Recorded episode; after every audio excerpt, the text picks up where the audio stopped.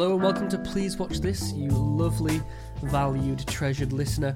Uh, this is our end of year retrospective. It's an unusual episode. Hugh, do you feel a bit uh, queasy and uh, queer? Uh, no. Yes and no. so uh, I'm Sam. Blakely. As always, Hugh is here with me as well, Hugh Dempsey. Hello. Not a normal intro because we're assuming if you listen to this, you listen to the show. Uh, you know, you We- know the drill. yeah. We recommend films to each other that one of us hasn't seen before. Uh, we've we've watched 46 films this year, Hugh, for the podcast. Isn't that fantastic? Van Debbie Dozy, mate. Oh, it's yeah. We've watched uh, an absolute shed load of them, haven't we? Quite a few. At Almost one a week. Almost one a week. We've had a few special episodes and a three-parter at the start of the year, and uh, all kinds of extraneous variables. But uh, fundamentally, 46 films. We're doing a little ret- retrospective. Have a look back over our feed if you want. Uh, also, have a look at Letterboxd. I'm Schmam121 if you do want to look that up, but you don't have to. Um, we've done 46 films. Essentially, what we're going to do is see what we liked, see what we didn't like, have a little quiz about it, and uh, and see you on your merry way. Yeah, we've basically we're doing a our top ten films from the podcast each this year, basically. So we're going to do top ten films, and then we're going to do bottom five films, and then we're going to do favorite scene, favorite line, favorite shot, and uh, and at the end we're going to have a little quiz, aren't we? We are. We're going to quiz each other's knowledge of all these films we've looked at. Now, I, I think I've made yeah. Yeah. I've made all my quiz questions about films I recommended. I'm hoping you've done the same. Uh, we'll I would it be difficult for me to make quiz questions about uh, films that I haven't. I had. I didn't recommend. Although I just took questions from previous episodes. Ah, see, I, I didn't because some of them are so specific. And but, but, you know, what, what does this all to get to? See, in, in about three So you hours. wrote new questions. So you wrote new questions. For the most part, because a lot of them are so Bloody hell. specific, because it's, it's asking. the idea was meant to be like testing what we remember. so specific, enough. but we'll see. We'll see how it goes. We'll see how it goes anyway. Yeah. Um, yeah. So, Hugh, quick looking back at the year, what what's it been like being a film podcaster in this uh, weird year of 2020? Um, different, hasn't it? Yeah. it's been a difficult year for a lot of people, myself included. Um, I've missed going to the cinema a lot. I think I've been once this year, and that Wow. me and you went to go see Tenet. So, um, and that it wasn't at the best cinema, to be honest. Yeah, it wasn't the best circumstances, the sound well, mix, but that wasn't sound's just fucking awful, Yeah. isn't it, on that film? But um, yeah, it, I enjoyed the film. It's a good film. Um, I don't know if it's Nolan's one of his best, but it's definitely not.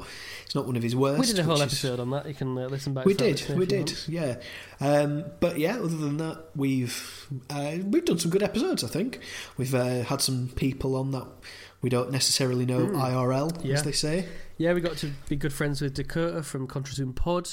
We had Harry on uh, for Return of the Jedi. We had Kit on. Yeah. for Lost Boys. We've, we've made some good links, and uh, you know, here's so many more years of the, the podcast. It's been quite a fun. I mean, it helps that we we record remotely already, uh, so we, Yeah. were set up for that eventuality. thankfully, Yeah, it would have been more difficult if we saw each other all the time. absolutely. Although we could have maybe been in each other's bubble, I guess. I just think our lives would have been more difficult if we saw each other all the time. I just uh, Just not generally more difficult. Once a week, once a week remotely is all we need. Just once or twice a year. Yeah, I don't know about you, but. I am I'm ready to get into this. I'm really Yeah. I'm really eager to find out. So, do you want to go first, or shall I go first? Who's who? Ooh. Want, who wants to go in what order? Um, I'll, I'll let I'll let you go first. So, listener, we're going to do our top ten. We did think about doing our top five uh, Sam films and top five Hugh films because I sort of assumed that my top five would definitely be five films I recommended because they are by definition films I love and, and vice versa. But no, Hugh Hugh made a very good point that actually it'd be interesting to see them all conglomerated into one big giant mess of great films. Hugh, Mm. give us your tenth favorite film of the forty-six. So, the film I picked for number ten was a film. I think we. I'll t- I can tell you now exactly when we released it because I've got the old podcast list up here right now, Stalling. and He's stalling, listener. I am stalling a little bit because his I've words. just There's got to 48 find seconds it. I've gone past it now. Fucking hell. Does, I does can it cut this. It's fine. So we did this in June. I'm glad. I'm glad I Um, waited for that information. We did, and we had we had a couple of guests on. I think we had Ben and uh, Baxter on so for know, this one. the film. Yeah, So you know the film already, yeah? Because that's the only film where we've had, I think, f- four people I think so. in the pod. Yeah, so you already know the film, and that film is the 2004 film Primer.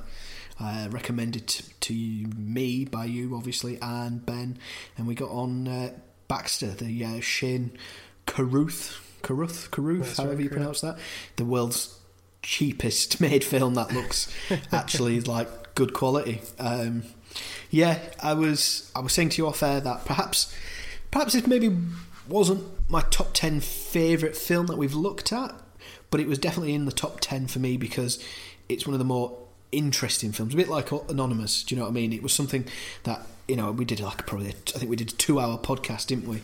Yeah. Just trying to for people, and a lot of it was not even how good the film was; it was the mechanics of it and uh, yeah, and even implications. Six months later, I am still trying to figure that film out. yeah, and like you say, it's not that it's such an enjoyable film because it's not actually that enjoyable to watch, especially not the first time. Maybe even the second time, it's a bit of a stretch. It could be a bit. It they could have been a bit more. They could have explained themselves a bit better, I think. and I know That's Shane Carruth yeah. prides himself on being able to, you know, have all these like really amazing, technically detailed films, and like the first fucking what. 25 minutes of the film is literally them building the machine Yeah, and just, and not just two engineers sense. they don't. They Yeah. don't hold your hand to any of it, do they? So, question: Is this on your top ten list? It is in my top ten list. Would you like to guess where it is? I hope it's not number one. It's not number one. Is it inside the top five? It's number five. Oh, it's number five. Yeah. It, again, hard to rate because the films that I've ranked it higher than, it's Yeah. not a better film than those. But yeah, I just, I really, I love it more than those films. Yeah, I Um, think so, yeah, you love what it's- one. I think it's one of those films in it that it, it asks questions that can't be easily answered, doesn't it? Yeah, it's not a, it's not a, a Saturday night entertainment film. It's a, it's a sort of puzzle that you enjoy trying to crack, or at least watching YouTube videos that slowly and patiently crack it for you and explain it for you. Which Oh yeah, I mean the amount of. YouTube videos I watched where it was like people with like timelines and Yeah. all the different exactly. different versions of the main character and the other character. Uh, was it Abe and Aaron. and Aaron. what is it? Sorry, Aaron. Aaron. Yeah, I knew it was AB, wasn't it? Because it's like. AB, yeah. So it's such a such a confusing film, and yeah, a very well, a very well made film as well in terms of Mm. the budget it had and how it managed to make a film that looked like it had at least a couple of million spent on it, and it was actually done for nothing. It was yeah, it was something about seven grand or something like that. I think it was five, wasn't it? I think it was five. thou- I think you're right. Five thousand dollars, yeah. yeah. Five I mean, dollars. I Which mean, people, you know, most most films spend more than that on one day's catering. Yeah, yeah. I mean, literally, if you are like a young filmmaker out there, this is how you do it. Mm-hmm. You know, it might be a little bit more with inflation since 2005. But you can also do it cheaper now because he had to pay for Digital. film and that sort of stuff. Yeah. Yeah, exactly. Everyone's got sort of Essentially, Sam, there is no reason why we shouldn't make a film. no. Well, that's it. I really do think it is just apathy and time and energy. that's the problem. Yeah. Financially, it's not. It's not a stumbling block like it used to be. So No. I think that's a really good choice. And interestingly, it is a film that I recommended to you that's in your top ten. So I think that's very promising. Well, for the, uh, I'm going to give a bit of uh, a bit of a surprise here. My f- the weighting of my films is actually 60-40 in favour of films that you recommended. What's the question this podcast was designed to answer? Who has better? Oh, well, oh, again, oh, I will caveat that with there is a couple of films that I left out of this because it was a bit cliche to have them in it. I felt. Oh come on! Don't Yeah. be don't be backing out now. No, I'm not backing out, but I'm not going to rise to your little ja- your little barb. Let's I did then. leave. My uh, my number ten. Yeah, go on then. Number numero ten. Yes. now this is this was actually a film recommended to me by a good uh, good Hugh Dempsey, and Hello. at various times in the lifeline of my list, it, it was higher up. Um, but it's, oh, it's been in my top ten the whole time. I've been. It was so hard to make this list, by the way, listener. It was so Yeah. hard, and then to rank them.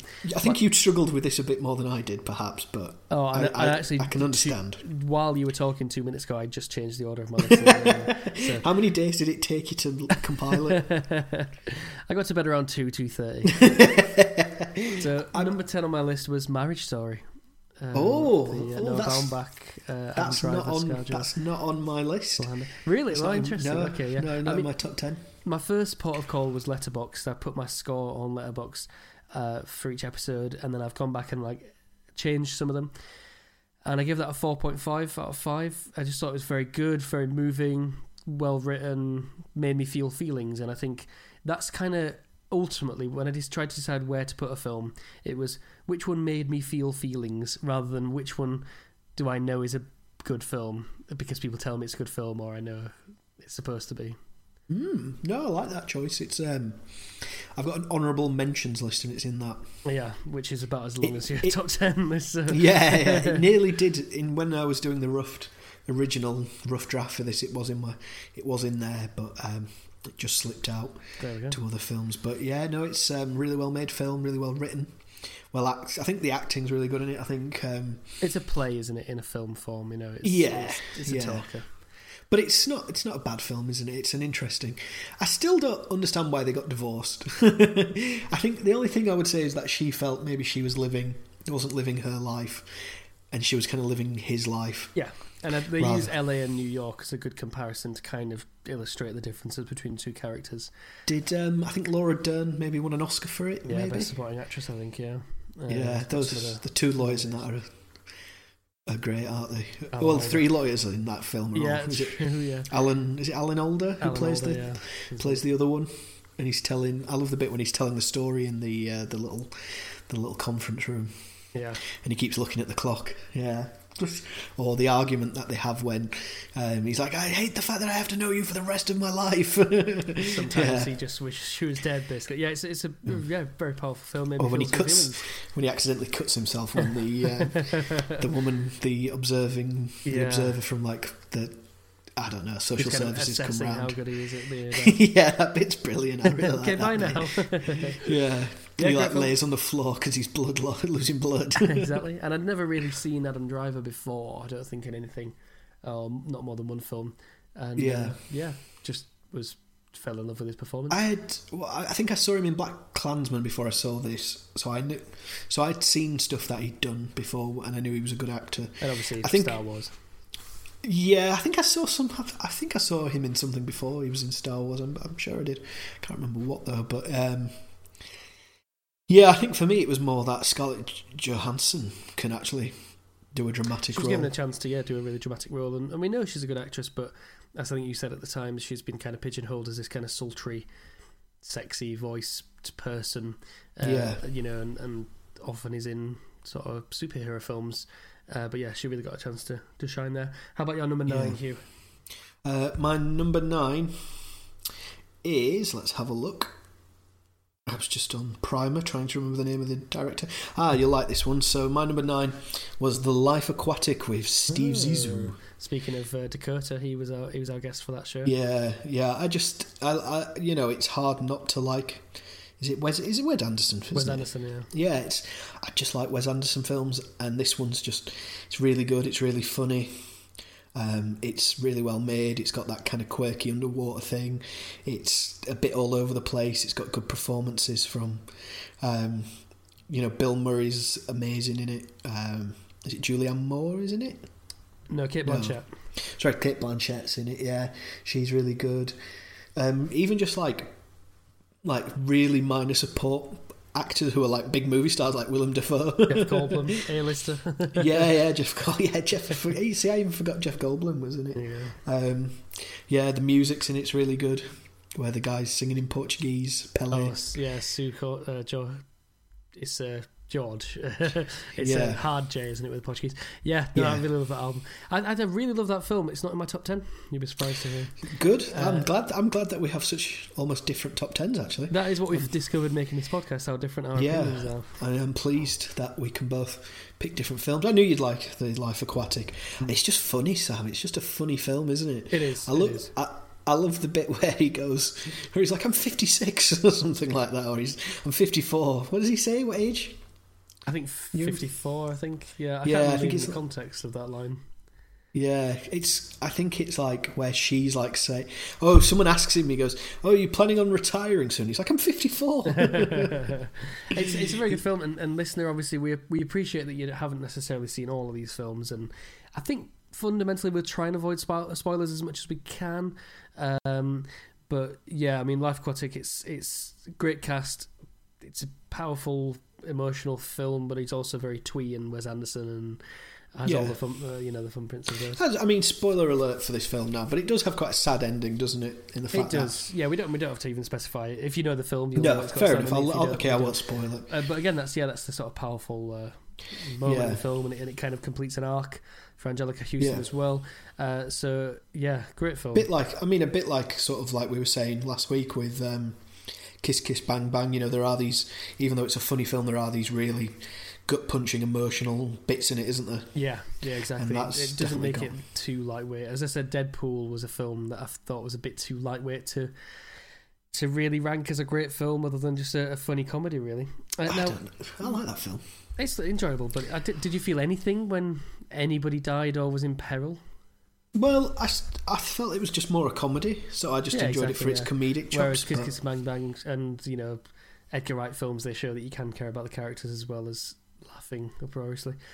Um, now, my number nine, I know won't be in your top ten because you called it a um, what did you call it? You called it a soap opera.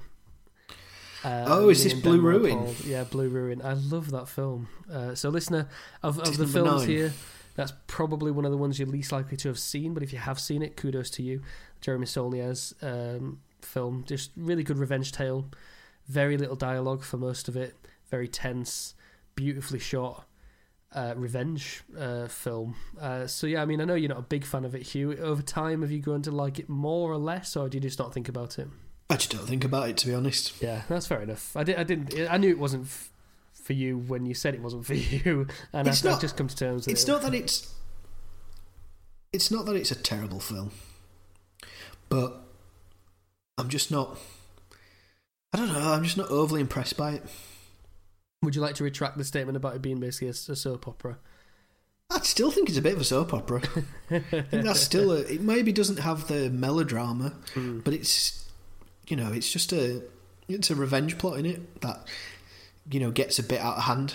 I would argue. some guns are involved and stuff. So You know, Let's see if you somebody, know doesn't, doesn't somebody get their face blown off or something like that? there's a, yeah, there's a few bad things that happen to people. It's fair to say, uh, Yeah. but it's a really good film, shot for very little money again, and um, I just there was nothing new in it. I, I've got something to say about. I've got things to say about it later. okay, okay, we'll get to that then. So it's in your Yeah. bottom five. Okay, uh, what's your number Spoiler. eight, Hugh? Number eight. Um, either they don't know or they don't show, but they don't care about the hood. Boys in the It's, Hood, is it? No, no, it's uh, it's Alien. It's Marriage. Story. Yeah, yeah. No, it's um, it is Boys in the Hood. Um, yeah, I just when I was looking back over my list, I think the it's it's still it's still relevant today. I think that's the main thing that I It's I very relevant today. Yeah. Yeah. I mean, we were almost we were ahead of the curve, weren't we? Almost sadly, with uh, Sorry about that, recommending this film. yeah, sorry, George. yeah, good Um, film. Not in yeah, my Black top Lives ten. Matter. A very, Let's very be very very good film. clear about that. Yeah, um, and yeah, just the more I looked at the list, and I went, oh, and it's a film I've seen a couple of times, even before we watched it, and really enjoyed it, and it's um, just a good coming of age film, isn't it? And what it's like to live in this ridiculously dangerous place in, the, you know, quote unquote, the civilized world, Mm. you know, Yeah. and all the strange stuff about, you know, like more likely to be go to prison or be murdered than you are to go to university or whatever. So, yeah, quite. I uh, I thought it'd be a film that'd be uh, I- worth mentioning. A very powerful performance from Laurence Fishburne as well. I thought it was Yeah, he was great. You know, he was um, the speech he gives, which you know may feature in your favorite scenes. I don't know the speech he gives uh, in in front of like a house in development or like in front of a billboard area, and everybody gathers Oh, yeah. around in a weird sort of after school special kind of way. yeah, He's basically saying, look, th- you know, this is all unfair and inequality is a problem, but we've also got to take a look at what we're doing as well. We've got to stop shooting each other and all this sort of stuff. He gives a yeah. good nuance. kind shouldn't be afraid of our own people and stuff like that. Exactly, yeah, which I think is really good, and it's you know it's less victimizing than than actually Yeah, shifting a bit But- of focus. yeah, it's not perfect as you mentioned there. It feels a bit school specially, doesn't it? Um, I think did Easy say that? I think it was. Or- Straight Outta Compton, I can't remember. I don't think I've seen Yeah, Straight Outta Compton actually, but somebody, uh, yeah, somebody said it. Yeah, um, and I think is it like Ice Cube's like he's like twenty one or something when he made that film. yeah, he's not the best so actor young. in it, but he's you know But he's not. He doesn't have to be, does he? Because he's he's playing a they live in the authentic. Well, he's being authentic to who he is, isn't he? That's where he's from, essentially. Yeah, So, or he's, if he's not from Compton, he's definitely from near, in and around that area, yeah. or near that area, or something similar. So, he's, um, yeah, it's maybe not a stretch. Cuba Gooding Jr. is really good in it. Um, the guy who plays the the lad who hopefully wants to go play football in college, Yeah. he's really good. Whose name I can't remember off the top of my head. Obviously, Laurence Fishburne pretty much steals every scene he's in. It is all Furious Styles. Yeah, I, I, I could have watched a like a solo film of him just Definitely. you know, who this? you know, stuff like that's really good. Um, yeah, and it's sadly it's so so relevant, isn't it? I think yeah, they could have taken away. Like I didn't like the bit at the end where it's like, and three weeks later, d- is it Doughboy? Is he called? so, yeah. It's like he's was also murdered, and it's like, oh, Very much of the time, that isn't it? You know, the kind of high school comedies, uh, white Yeah. films. Yeah, so and so goes on to- to be the justice of whatever, you know, Yeah, supreme yeah. justice. Yeah, it tells you like the um, the college that he ends up going to, doesn't it? Right. Uh, Trey, is it Trey? Yeah, it's so, Trey, yeah. isn't it? Yeah, which was kind of a bit like, okay, you know what I mean? Absolutely. I don't don't really care. Uh, John Singleton, Yeah, that's right. was 23 when he made that film. Unbelievable. Yeah, he's sad. I think he's passed away now, sadly. Um, but yeah, so that's my numero eight. Number eight. My number eight is Ben's number one. It's The Thing. We got Ben on to do that this uh, this Halloween. Um, right. The Thing has been basically everywhere in my list over the last day or so.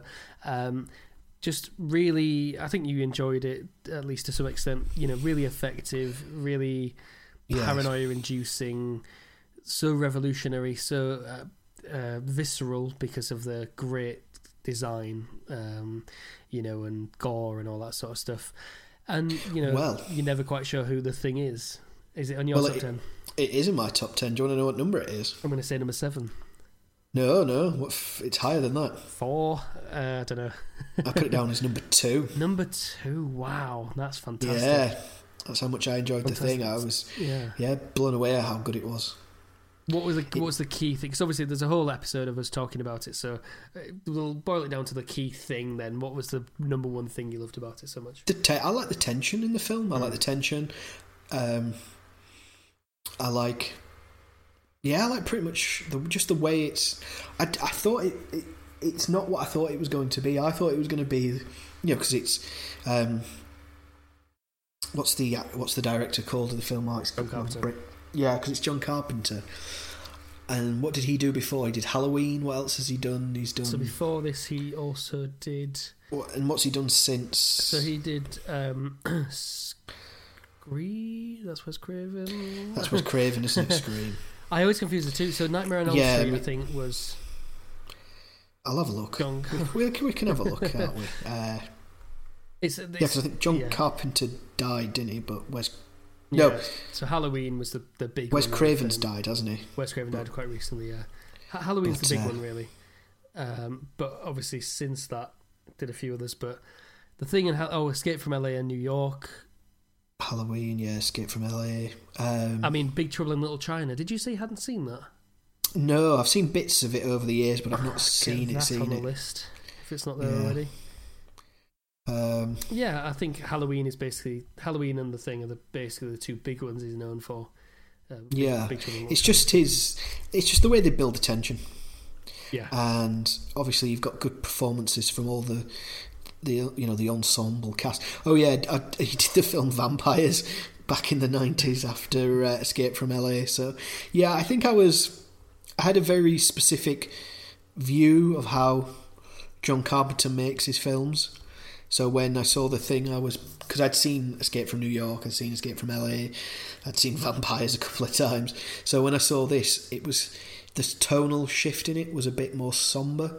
It wasn't like you know. There's a bit where I think in Escape from LA, Plissken's riding is surfing on a big wave.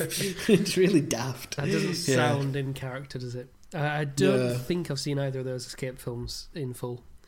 But I have played. I have Ah, played they're Metal Gear okay. Solid, so Yeah, I mean they're worth a watch, but I don't know if I'd recommend them. no, maybe I'll just No. I'll find myself uh, one lazy It- Sunday. I don't think they've aged amazingly. Right. Be a fair assessment.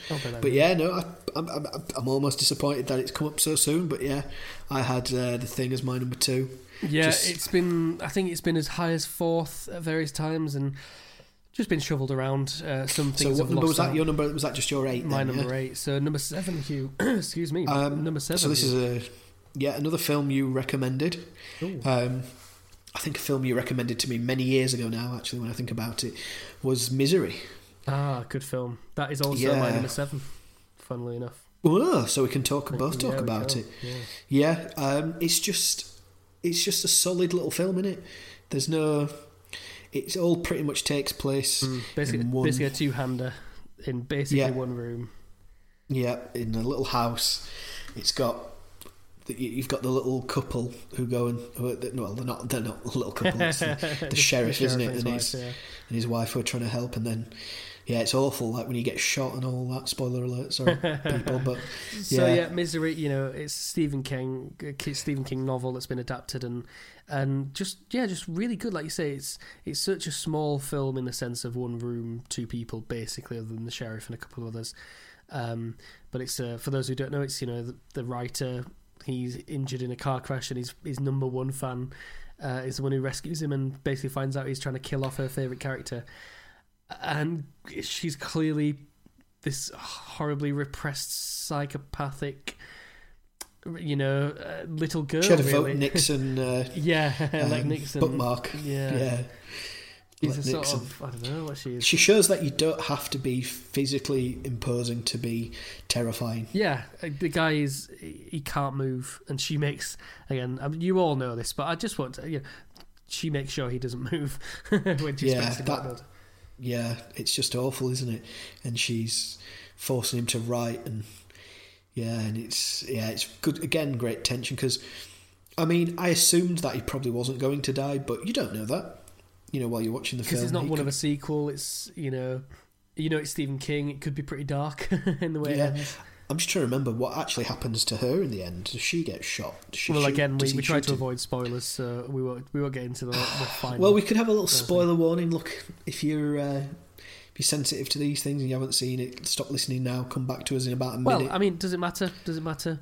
Yeah, it does to me because I want to talk about it. so, what happens to her in the end? Does he shoot her? Spoiler alert. Uh, yes, she dies at the end. Yeah, I couldn't remember. But he, he at the end is convinced that she's still around, so he's at a restaurant, he's all fine, his leg's not great, and the Yeah. waitress says, Oh, I'm your number one fan. And he, uh, Yeah, yeah, he's got a, bit of, got a bit of a, a complex about that. yeah, he's, you would, wouldn't you? a little bit. um, well, that's. Is there anything you, more you want to say about misery? No, no, there's a, again, listener, there's a whole episode on that. It was quite early in the year.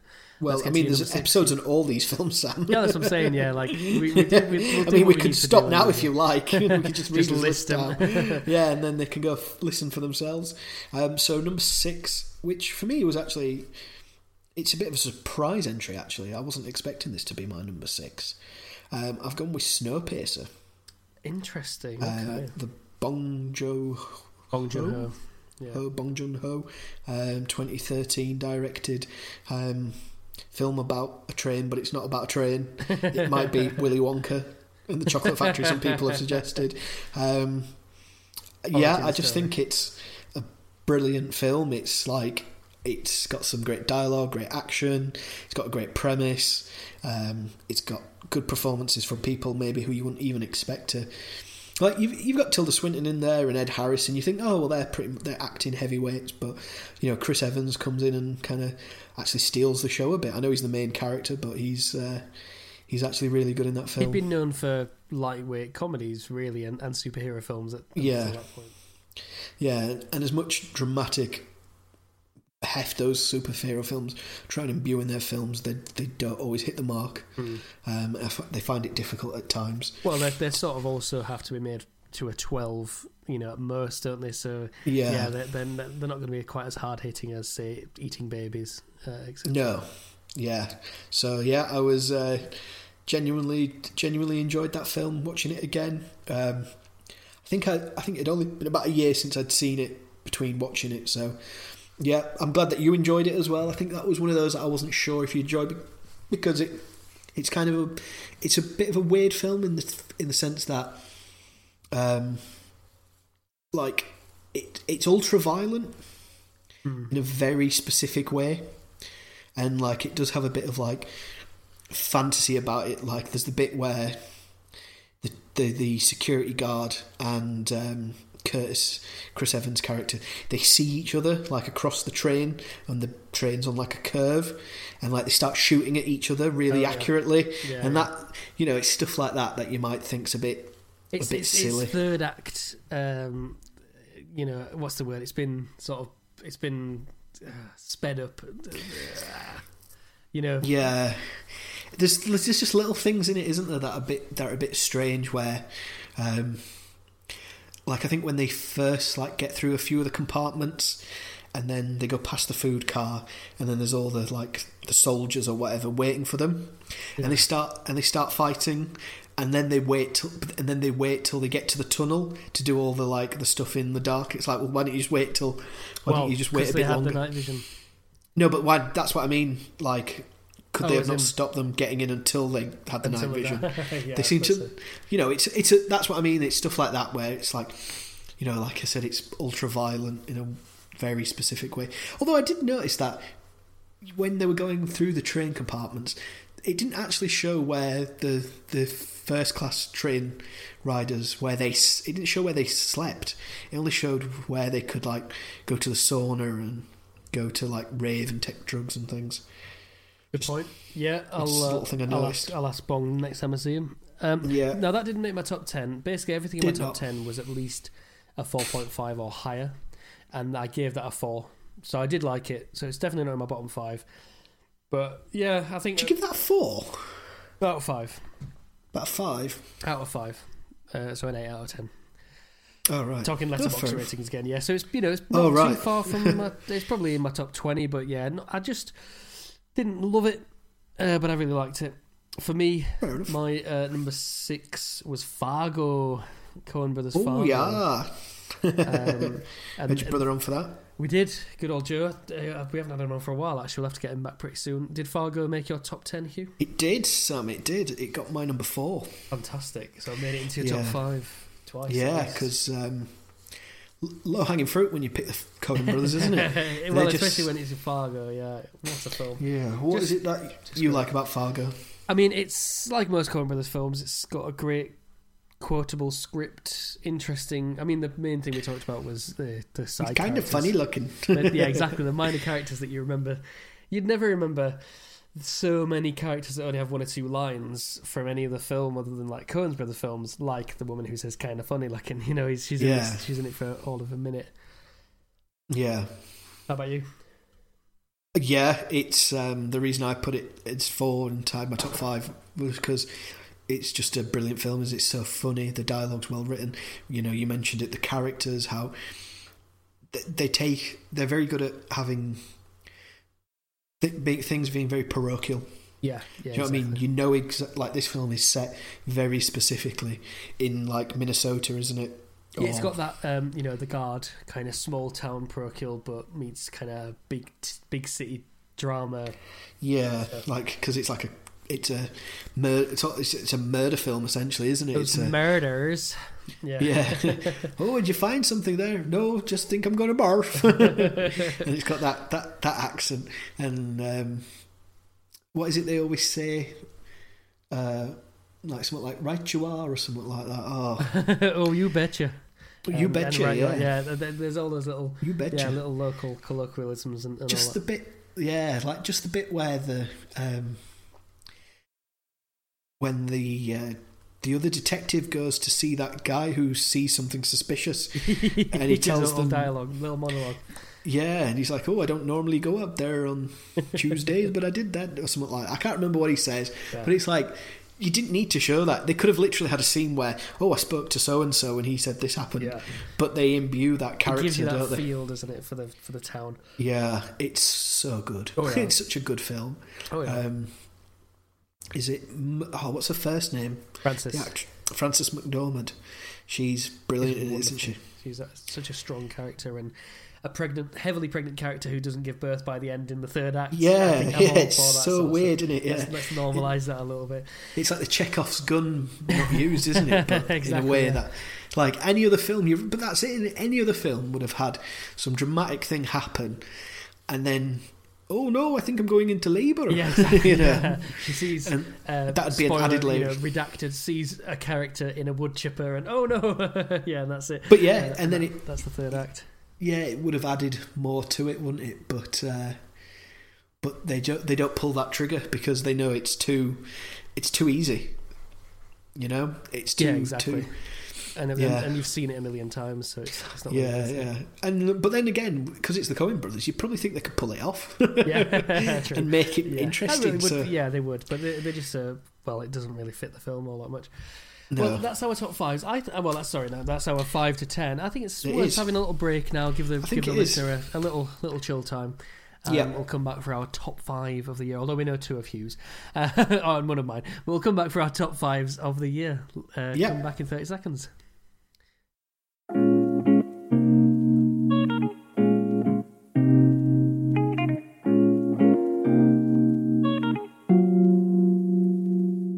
Welcome back to Please Watch This.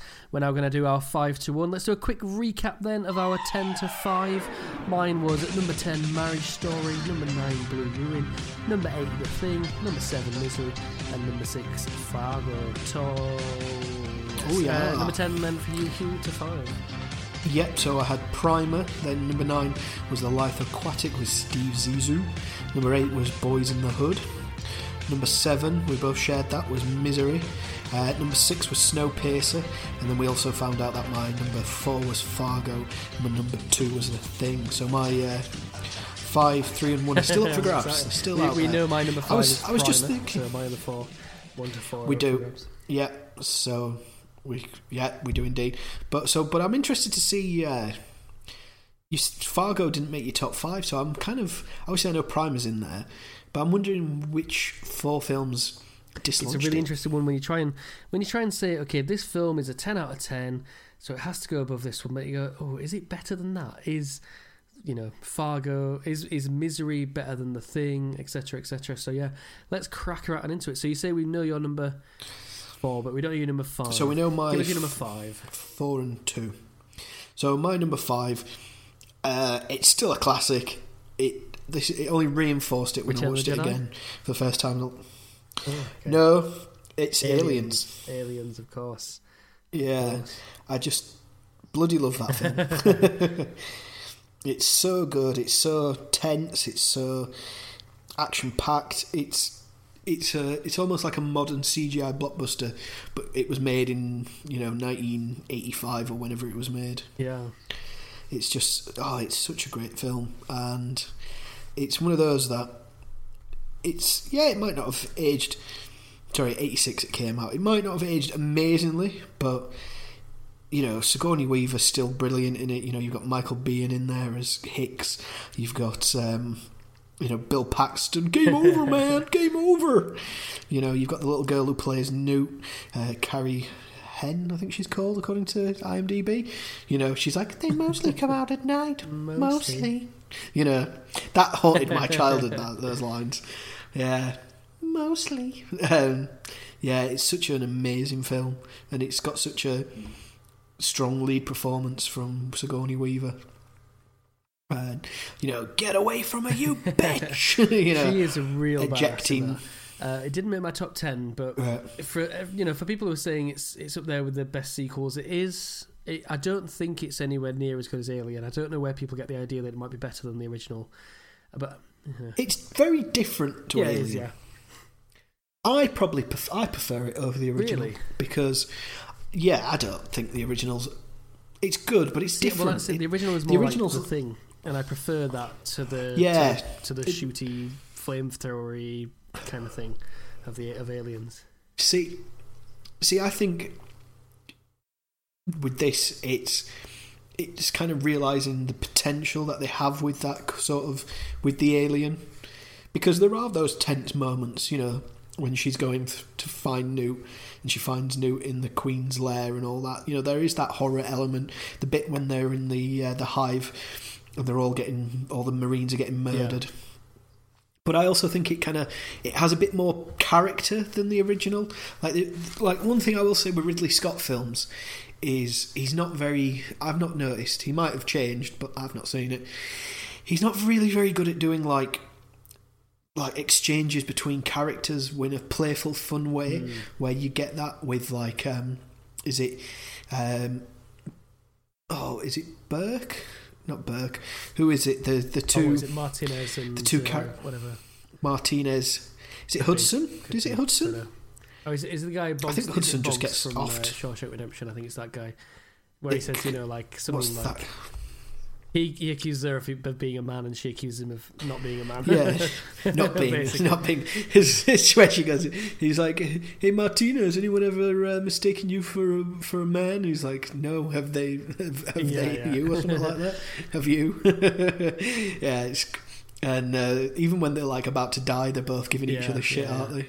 It's great. It is good, Um, and I think it's it's a rung above Predator, say, which is just like a a good dumb action movie. You know, it's a rung above that because it has that layer of tension and, and, and intrigue and so on. But but I think yeah, I, I think it's because it's got it's also got that kind of central. That this film works not because it's like a big dumb action film with aliens and great special effects and CGI and you know interesting characters. Because at the heart of it, it's essentially got a mother daughter which is why the cut that I saw is They're- which they're not. because it didn't really Yeah. have that. it cut out the whole like Ripley's backstory of. Uh, finding out her daughter had died and so on. It was the the, cut of it I saw. oh yeah, you was, didn't see uh, that, did you? You watched the wrong why one, didn't you? show yeah. that one? That's the whole point of the film. Is that they're a mother daughter. she's lost her you know? da- yeah, that her her her mum died. Um, sorry, her Yeah. daughter died a few years before so she was awakened. I just, Yeah, it's, it's about hundred years or something, isn't it? I'm Something sure it's like only that. 67 years, which made it sound Yeah, you could be right. Anyway, but but yeah, I think her daughter died when she was like Right, late okay, sixties yeah. or something of cancer. She wasn't that No. old, I think. But point. no, good film. Like I said, didn't make my Um, top ten at all. As as we know, my five was Primer. Your number four was Fargo. Yeah, so you're My number number four, four was um, a Hugh recommended film, Lawrence of Arabia. Uh, it's a bit of a slip of the Lawrence tongue. Lawrence of so. Arabia, British people, maybe. So Lawrence of Arabia, you know, it's a it's a sort of film. sort- I don't know why he's singing that. um, it's the sort of film that this podcast was created for, isn't it? Really, yeah, basically to sort you out. sort me out with all these mainstream classics that I ought to have seen. Uh, and it Yeah. lived up, you know, it's, it's four hours or something, so I watched it in two sittings. Um, but it wasn't a problem other than for my sort of energy level and attention span, you know. So when there was the intermission in the middle, I stopped watching it and came back to it the next day, so I didn't fall asleep for it. It's definitely a film I could watch like on Boxing Day. yeah, like from like one o'clock in the afternoon to like four or something. You know, four, half four. good, good tip, good tip Even with ads. now this, this comes out just after Boxing Day, but you know we're in that crimbo limbo, so one of the days if you're not Yeah, working, twenty seventh. I It's think this a- comes out. something like that. Yeah, it's it's a good one to watch. Lawrence of Arabia. Um, you know, it's great. Peter O'Toole's Yeah. great, and everyone's great. And Alec Guinness, despite playing Prince Faisal or whatever he's called, uh, it is great. If you ignore the brown face, which we're happy to do because it was the sixties. We are. You know, racism didn't exist then, apparently. Um, Yeah, I mean Omar Sharif's in it at Yeah. least. You know, he's vaguely Middle Eastern, I guess. So he'll do. I think he's Egyptian, so. isn't he? So I think that's I think that's okay. We'll let it's kind of set in that deserty, isn't it? world, You know, Just- we'll let it slide. yeah, it's a, yeah. anyway, So horrific racism. yeah, Lawrence of aside. I mean, I assume that made your top five. No. Oh, it did, yeah. It is. It's my number, three. Right. What, so what do you love about it? Yeah, so I think I, so. Yeah, let's. I'm going to talk about it a bit more here. It's just an amazing film. We were talking. I think was it last week when we were talking about people who were just. No, sorry. We when we were on Oh, Contra yes. Zoom Talking about Orson and Welles. we were talking. We yeah, and he and Orson Welles is just a movie Hmm. star, isn't he? He's just got. He's that charisma just comes out of the cinema, out of the screen. On everyone else seems like stilted and almost not there. Where he's just, I I said when we made that pod, I was like, it's either they're all bad actors and he's the good actor in this film, or or then he they're like old 1940s kind of oh news just in it's the the World Series is won by a, a length I don't know how they judged it. By the Chicago Red uh, Mets. yeah yeah. Um, yeah they're all kind of doing that and he's like a modern actor in it. And I think that's the same with this film is that um, Peter O'Toole he's just a Yeah. film star Yeah, isn't he? You know he's annoyingly good looking Blue eyes, which you had to have to be a, a leading man in the 50s and 60s, apparently. yeah Yeah, he's he's captivating again, isn't he? He's got this intelligence and this kind of like twinkle in his eye. Uh, so, I don't. There must be, you know, it's like a magic trick, but magic tricks have really dull, uh, kind of mechanical explanations for them. Where you're like, oh well, he just had the coin in his hat the whole time, or whatever. I imagine with some actors, Yeah. it's kind of like, oh well, I just um, I clench my jaw when I'm not talking, or you know, some, or like, or else. Somebody does that. Who does that? There is an actor I've seen who that. does Is that. it Chris Evans? Actually, Actually, I tell you- I've, I've definitely seen him clench his jaw a lot. there was um, Definitely seen him do a lot. there was there was a show on on the BBC recently with Richard Oh, Madden, yeah, the actor Yeah, from Game of Thrones, Very square jawed. and because he um, because he had so little dialogue, he said, "Well, all I could do was just clench my jaw." Yeah. so he just clenches his jaw a thing, lot, like, and you can see his There'll teeth. be like there'll be some sort of gripping the twinkly back eye of his thing where oh yeah before I go on I just squirt a bit of water in my eye and it reflects the camera more. So there's literally two, or there'll be you know there'll be little things like that where you go oh well that's kind of ruined it for me. I wish I didn't know that and I could just be captivated by those people. I mean, I mean, obviously for Peter O'Toole, he gets he gets to live vicariously the life of this amazing World War One hero adventurer. You know, he does heroic things, like not just on the battlefield, but he also does. Um, you know, he does amazing things like for his for his comrades. You know, the one where it's where he goes and rescues that friend of his out of the desert, and then he ends up executing him because he gets in a fight with the other tribesmen, and it's like really emotional. It's an emotional film, It's a roller it's- coaster. It's an epic, isn't it? and it's so big in it, its scale. it is. Yeah, I, thi- I think him and well, David Lean and like Cecil B. DeMille are really the only two directors that truly get that word Mm. epic given to them. Maybe, maybe like Yeah. Gandhi, which is a film you're going to watch soon. Um, did, who did you know, Gandhi? these, this, That's a um, big one, isn't it? that was Richard Attenborough. Was it? Dickie, oh, wow, Dickie yeah, Attenborough wow. did that. Yeah, apparently they got him to do it because he um, he knew so little about it. they thought he would just throw himself into it and try and learn as much as he could, which would make it a fresh take That's sort of thing. But yeah, we're not here to talk about that. Yeah, David Lean, absolute amazing film director. You know, Bridge, Bridge over the River Kwai. Which I haven't seen. Uh, Let me get that on the this- list. I haven't somehow. no, I've not. I, to be honest, I've Oh, not seen it either, and I know it. I know it's a film that's. But that's totally it. your sort of film. Alec Guinness, yeah, yeah, it is a film I probably should have seen by now. I'll probably watch it before Yeah. you do eventually. Um, yeah, it's got sweeping vistas. So many um, yeah, I mean, I think as well, it's one of those. It's because it is based on a real Yeah. person. Sorry, I didn't realise camels was a big thing for you in movie making. if you have a thousand of them on screen, I'll, I'll, uh, I'll, go for it. I'll be sure to recommend you more films with camels in. I guess Like um, weird. and um, the other one. Uh, yeah, I'll get back to you. Put a pin in it. Yeah. Um, that's yes, that's what I love about that film. It's just it's incredible, Glorious isn't film. it? It's it's a bit it's got its issues. It's a bit long, I must admit.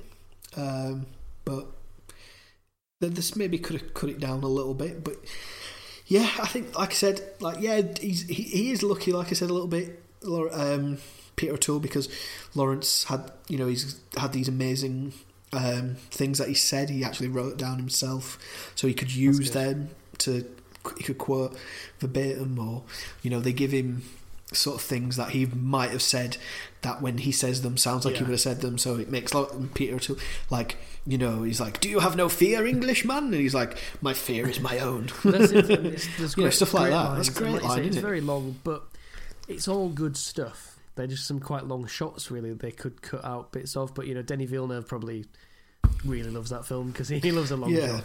Uh, let's get let's get into the yeah uh, like the gravy strokes of it. Um, what, what would be your number three film? well that was my well that That's is my number three film Okay. Yeah, so we, yeah, we move swiftly on to your. So there's only my big Number reveal that's number right. one now. Yeah, and so, my top three haven't been mentioned yet. So number three for me. yeah, So I do my what's three and two. Do you three first? Okay, so number three is Coco,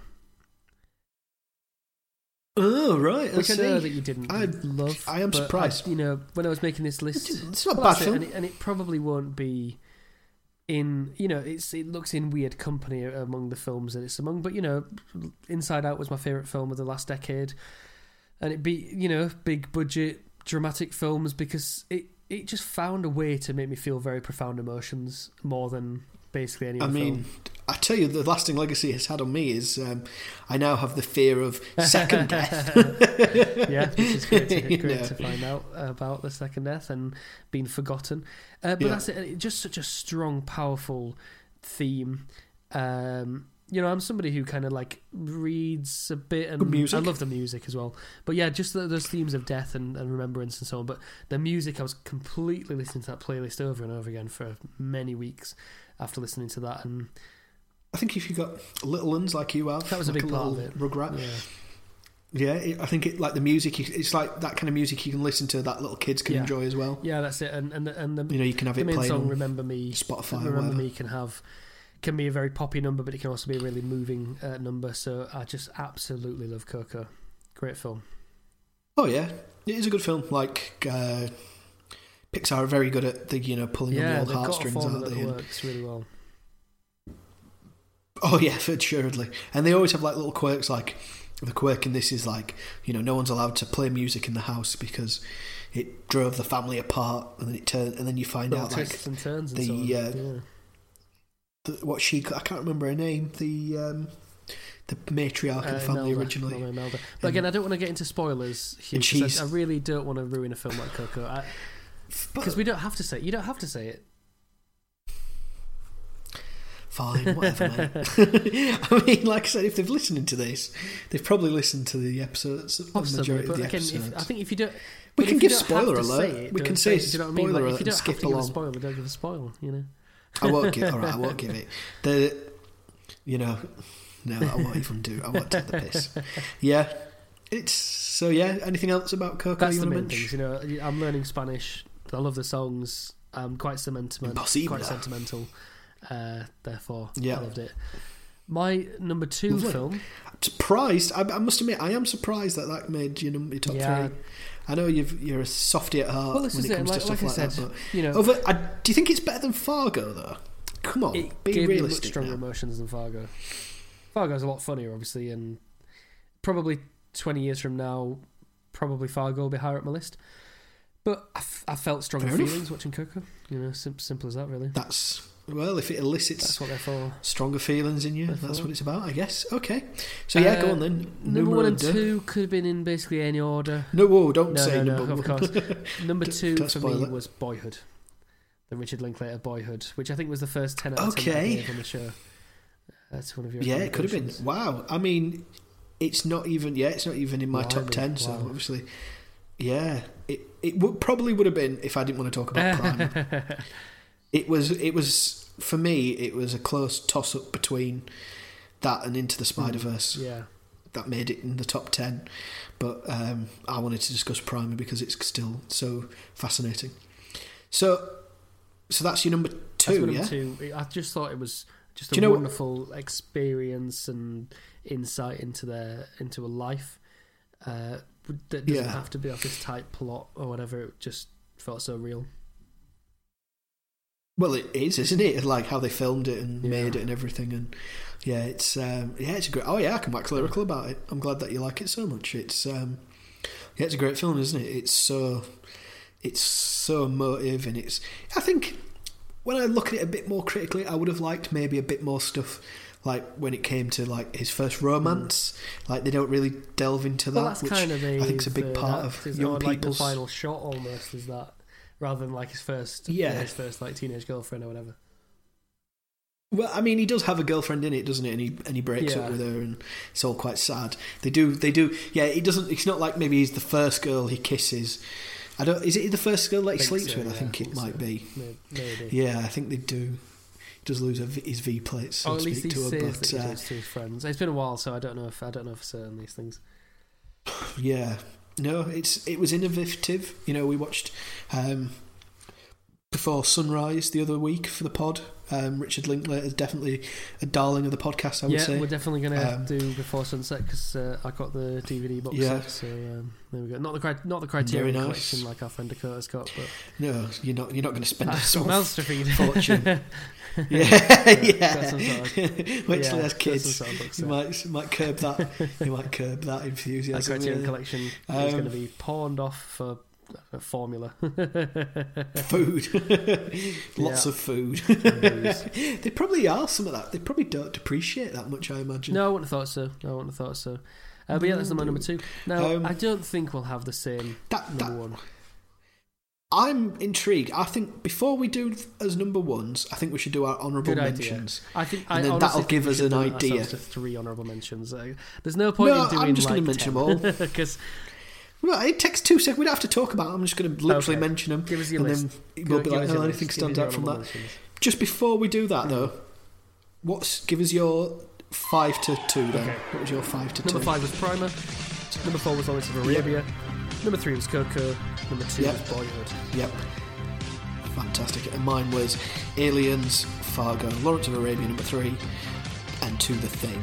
Right. So yeah, so I've got. I'll, I'm going to do my honourable mentions uh, right now. So I've got one, two, three, four, five, six, seven, eight, how that's, a, that's, that's half the film. Yeah, I, and I have mentioned I've mentioned Boyhood, and I did mention Into the Spider Verse, but I've got Spider Man Into the Spider Verse that struggle just nearly got in. I've got Return of the Jedi, Training Day, you know, King Kong ain't got shit on me, you know, uh, The Lost Boys Okay. really had fun with that. Uh, Tenet, Tenet, Tenet, whatever you want to call it. Tenet that got in there because that's just a, an amazing film we spoke about a little bit earlier. A film I must admit I thought was going to be in your top ten, and I am really surprised about this. Uh, Butch Cassidy and the Sundance Kid.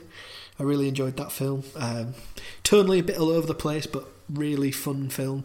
Uh, we mentioned Marriage Story, and then uh, the classic Predator. Interesting. So what I'm going to do is try and predict from Yeah. that what your number one is. While I think about that, these are my three honourable mentions. I could have put a lot more on them. I could have put nine or ten definitely, but I just I just Yeah. chucked a few in. Um, they're more like uh, lo-fi, really impressive. So good time was I thought really good. Yeah, that's that's a weird yeah, film. could have definitely it? made my top ten because it's just so good, you know. I think the real legacy of Good Time though is giving us the scumbag Robert Pattinson pre. Constantine look when he was playing. A, I, I read an article or something about how that came about, and it's just him basically trying to get the look of the character when he's round at the director's house. But it does look like he's like turned up Well, to a it. party. When you've seen when you've seen that uh, put on, you know, a lot of people post like uh, stills from their uh, uh, front door camera. Like they've got yeah, and it's like when you when you get home at three a.m. great show, yeah. Great, great pick. Um, a film Um, that you might think is my number one, but is actually just in my honourable mentions is The Big Lebowski. Yeah, Really kind of again interesting. various points was in my top ten. Another film that was at various points was thought- in my top ten was would have- Upgrade. It couldn't go without a mention. It's just its praises aren't sung off. Yeah, I, I didn't love it. I, I, I was looking at the list. It didn't make my. It hasn't made my bottom five. Spoiler It alert, has. but it. Um, Oh, thank it hasn't. that. Okay, good, good. Because I would think you were you were a simpleton. If that Hasn't. was the case. I think is the man that likes the boat that rocked. um, no, I think it's innovative camera work, and I love how eloquent the solution for that was. That it's so Mm. simple, a trick. I, I love simple innovation. Yeah. it's like that. It's just amazing. But I'm, and I liked the bit of the twist. I enjoyed some of that, but You know, there's I definitely would like to see more films from that director. More like actiony films, like maybe a bigger budget. Maybe maybe have him co-write the screenplay with somebody else. Maybe hackneyed. I just realised actually that there's a film that I said would be in my top 20 films or maybe top 50 films of all time, and it's not even in any of these lists, and it totally should be. And I don't know why it's not. Uh, Sideways should be at least an honourable mention. I love that film. Yeah. I've seen it a dozen times. I was I was surprised. Nearly made my top ten, but um, I, I don't know. I'm, I think I feel like I feel like I need to watch it with you Right. while we get drunk on wine one day. Maybe not Chardonnay. is it Chard? What is it that he hates? Merlot. Is it Chardonnay? I'm not drinking any fucking Merlot. Merlot. Isn't Um, oh god, I've got to also mention Yeah. sightseers. I, and you know what? I think the point is when I was making my honourable mentions list, I didn't really think no, I was supposed to make an honourable mentions list, so I'm not giving it much thought. But definitely, sightseers could easily be in my top ten. I almost regret Yeah. not being in my top ten. This is the problem with top tens. That is a very Love funny that film, film. A? Quiet Place at one point was, Was there any top the 10. films from the honourable? Was, At sorry, one what? point, A Quiet Place made my top ten and then dropped out of it. So there's we've we've covered a lot of really good films. Was there any films out of my honourable mentions that you uh, that you yes. liked? Did you enjoy Training, Training Day? Day. Obviously, I know you like Lost was, uh, Boys. definitely. Well, not to spoil anything, but it's in my top five uh, Hugh films. So definitely an honourable mention for that one. yeah. So there's been lots of films I've loved. Would you like to know my number one? Oh, are you Oh, going to no, go we first? don't know your number one yet. Okay, so I think your number one No, one. but why don't you guess what my number one? I think we should both have Yeah. a guess, but neither confirm or deny, and then we can, and then we can say it. I, I, I'll be honest. I don't know what yours is now. I've Yeah. because you've. I'm gonna actually. I think. I think I'm gonna have to. You guess what mine is. Well, I I think frantically look through like, our films. Like, oh, well. Well, your number one See cannot be. you It's simply. mentioned- I refuse to believe it's not that, your number one is Indiana Jones Temple of Doom. I refuse to believe that. it's not. Okay. No, It could be no, Spaceballs. thankfully not. No, Spaceballs it could hasn't be Death made of Stalin. in any of the list. No, Okay. it's. It, I enjoy that film, but it's not. It's not. a I, I, I top um, ten my, film. my breath couldn't be more bated. Hugh, give us your number one. Tell us it. I think you've you've already Go on, mentioned it. Tell us what it is. See, what- you just literally mentioned it in your uh, It, it's not Indiana top- Jones the in your honourable mention. No, you mentioned it in your Oh, honourable okay, mentions. give, give us it. Give us it. What is it? It's The Big, Big Lebowski. Lebowski. Yes. oh, how much do I love that film? Oh, I I was I was watching some um, some little clips from it earlier just to like remember some of the quotes from it. It's such a funny film. the world doesn't operate on your time, Danny. Shut the fuck up. you know, or whatever he says there. Oh, it's such a great film. It's better than Fargo, I think. I like Fargo, but it is better. Um, it's just weird. It's just brilliant. It's just it's everything I like about a kind of a an indie film because it's funny, it's dramatic, it's got memorable characters. It's that parochial sort of, you know, you remember like like you didn't need Jesus in there, did you? But he's in there, John Turturro doing a weird Yeah. character. Jesus is gonna fuck you up, you know, stuff like that. Um, you've got S- oh, what's his name? Sam. What's the actor's Sam surname? Not Sam Elliott. No. Yeah. Yeah, Sam Elliott. Yeah, you know, you're right. Sam Elliott. It is Sam Elliott, yeah. Sam Elliott playing the stranger, and he's like, ah, maybe you shouldn't curse so much. you know, just, he's like, when he's telling the story about the big Lebowski, and, you know, you've got Mr. Lebowski, you've got Julie, uh, Julianne Moore, so funny in this good. film. She is ridiculously funny, yeah. Just every scene she's in, she kind of steals. You know, uh, Jeff Bridges is just Jeff is it Jeff Bridges, Bridges? Yeah. yeah. he's so great in this film. Him, him, and uh, John Goodman, and it's such a weird role for uh, Steve Buscemi. for yeah, because he's usually like you know we watch you know especially after watching Fargo, he's always usually the fast talking sort of ah you know fuck off kind of character. You know, he's always effing and jeffing and you know like Reservoir Dogs kind of s character who's always got an opinion. But in this, he just plays this meek, mild mannered, lovely man who you know has a terrible time of it Yeah. ultimately. Yeah. Sadly, I just love that film. It's so quotable. Do you know? I mean, I'm. It's one of those like I'm annoyed that it. I'm like in my thirties when I've seen it. You could have had you could have had I a wish I'd seen decade it more of quoting it. No, I- and you know now you've laid it out like that. It is hard to see how it's not in my top ten. Um, There's just even the pathos in that film's funny when he when he pours the ashes out and they blow back into his face because he's got the big hair and the beard. It just goes all in his face, you know. But then, but then like at the end when he's talking to Sam Elliott. And it's like nothing's really changed for him, despite the fact that his friends died. You know, he's still very mellow and he's still very um, sort of, you know, the dude Mm. abides. You know, he just carries on, you carries see on why it's trucking. basically a religion Oh. for some people. At least I'm housebroken. Because everyone sort of wants to be the dude at times in their life, you know. Just if I just didn't care enough about that thing, things would be happier, you know. when he's getting shouted at by Mr. Lebowski. I can't remember what Mr. Lebowski's saying, but he's shouting at me. as he goes out. And um, you know, your favourite uh, Philip Seymour Hoffman, the little Milk, kind of yeah, helper. Yeah, like mint, yeah, mincing stuff. Ah, Mr. Lebowski, how did your meeting go? And he's like, oh, he said, take any rug you want. Just to be that kind of, that's Yeah. gone badly. Yeah, yeah, I'll make the most of this. Works out well for him. Yeah.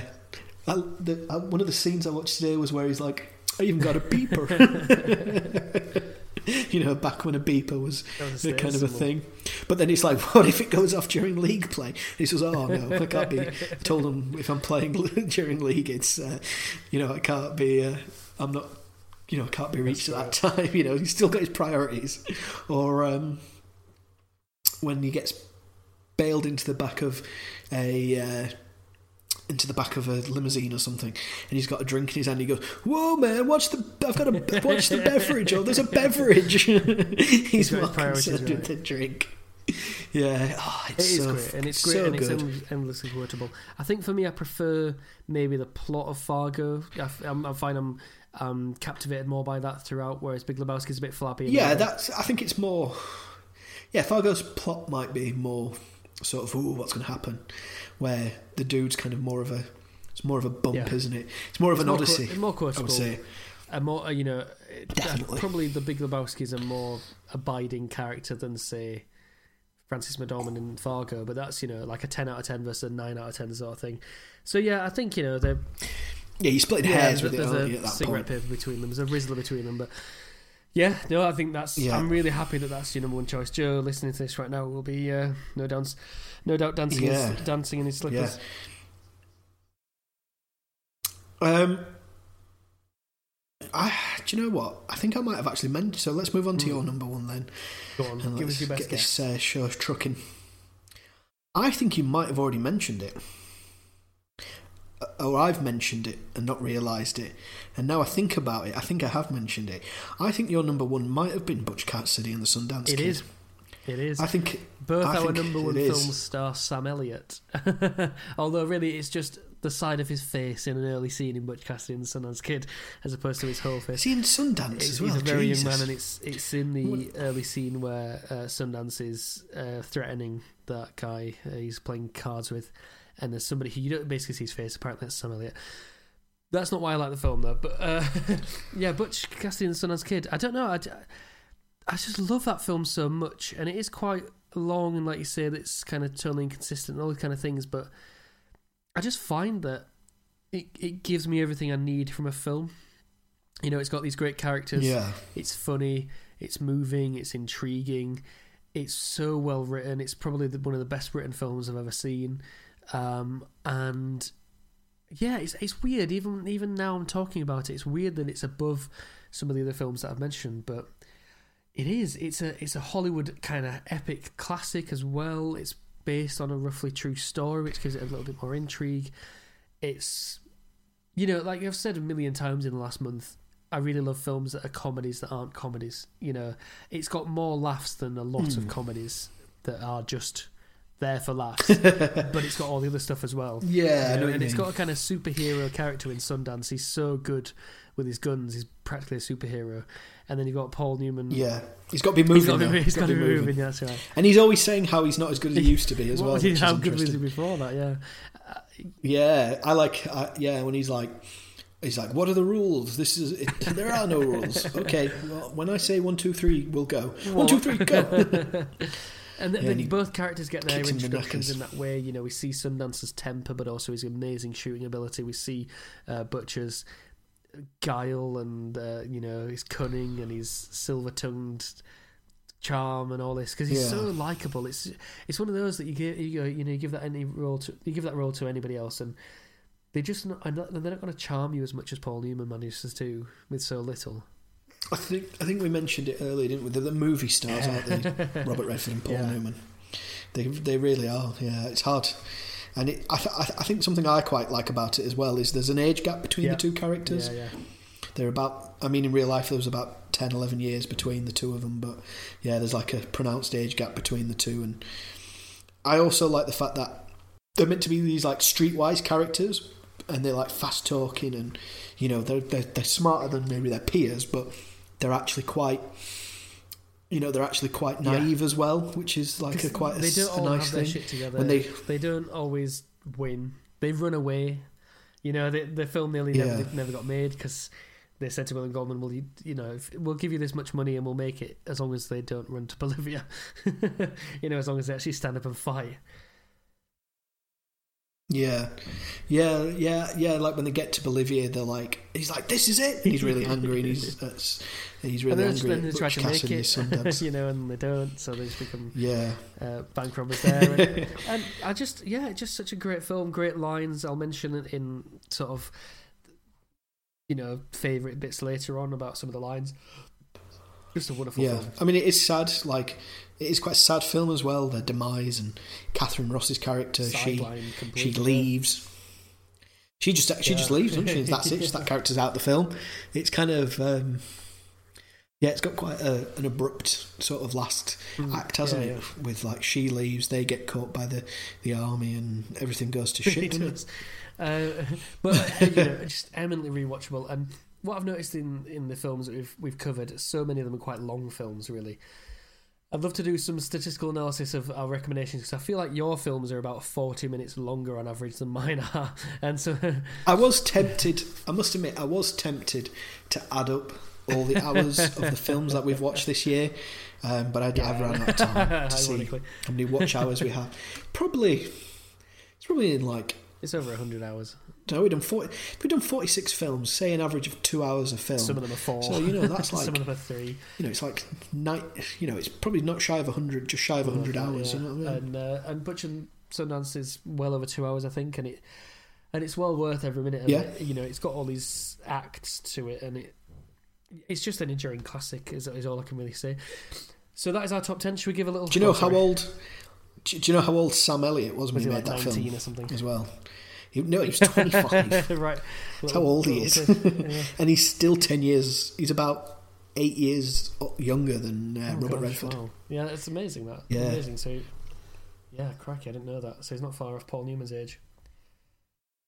yeah he's Robert Redford was born in 36 Go. so is there anything else you want to say about old Butch Cassidy and the Sundance Kid then before we we move on It's just a simply wonderful film, listener. And if you haven't seen it, please watch this film, Yeah. Butch Cassidy and the Sundance Kid, 1966 or 9. yeah it's it, it, it, it was a film that nearly made my top 10 I, I can't pretend that it didn't nearly make it but I didn't there was other films probably ahead of it that I preferred as you've obviously seen It's, it was interesting to see the uh, the kind of the crossover uh, and the differences. I think it really encapsulates the differences in our tastes. So let's do a quick rundown Yeah. then, Hugh. Do you want to give us Okay. your, your So my 10? 10 are number 10, Primer. Number 9, The Life Aquatic with Steve Zissou. Number 8, Boyz n the Hood. Number 7, Misery. Number 6, Snowpiercer. Number 5, Aliens. Number 4, oh yeah, it's Fargo. Uh, number 3, it's Lawrence of Arabia. Number 2, what's that coming over the hill? Is it a monster? No, it's The Thing. And then finally, number 1, The Dude Abides with uh, Abide. Did you say He, abides? the dude abides. No, the dude abides. in the Big Lebowski.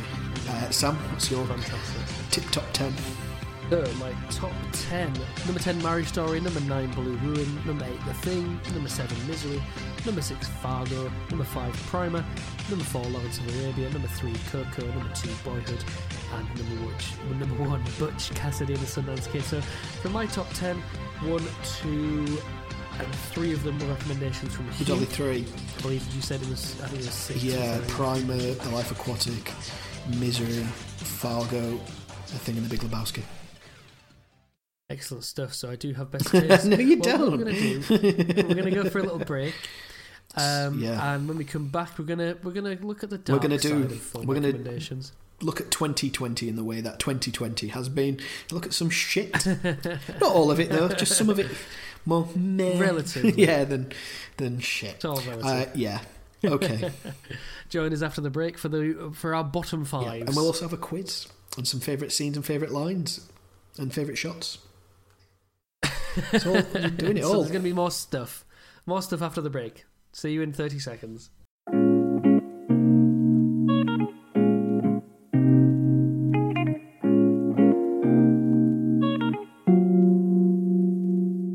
Hello and welcome back to Please Watch This.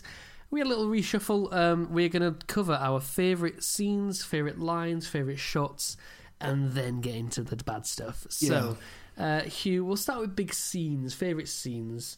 Uh, what was your favourite scenes? Uh, bracket S. I've put close bracket. I've put. I've only picked. Not that, that there isn't many to pick from. There's loads, and we could we could do a whole literally on that top 10 for each of us we could do a whole Mm-hmm, episode couldn't we on favourite scenes but this was we've got to be precise Sam with some of this stuff we do. um, we do. and I just looked through the top 10 and there's some wonderful scenes as I said but I think my favourite scene and it, I think my favourite scene in the films that we've seen or the one that was the most impactful and it's not a nice scene it's in misery when Annie hobbles Paul Oh. when she breaks his ankle with the mallet. It's just oh, it's blood curdling, it's stomach turning, toe curling.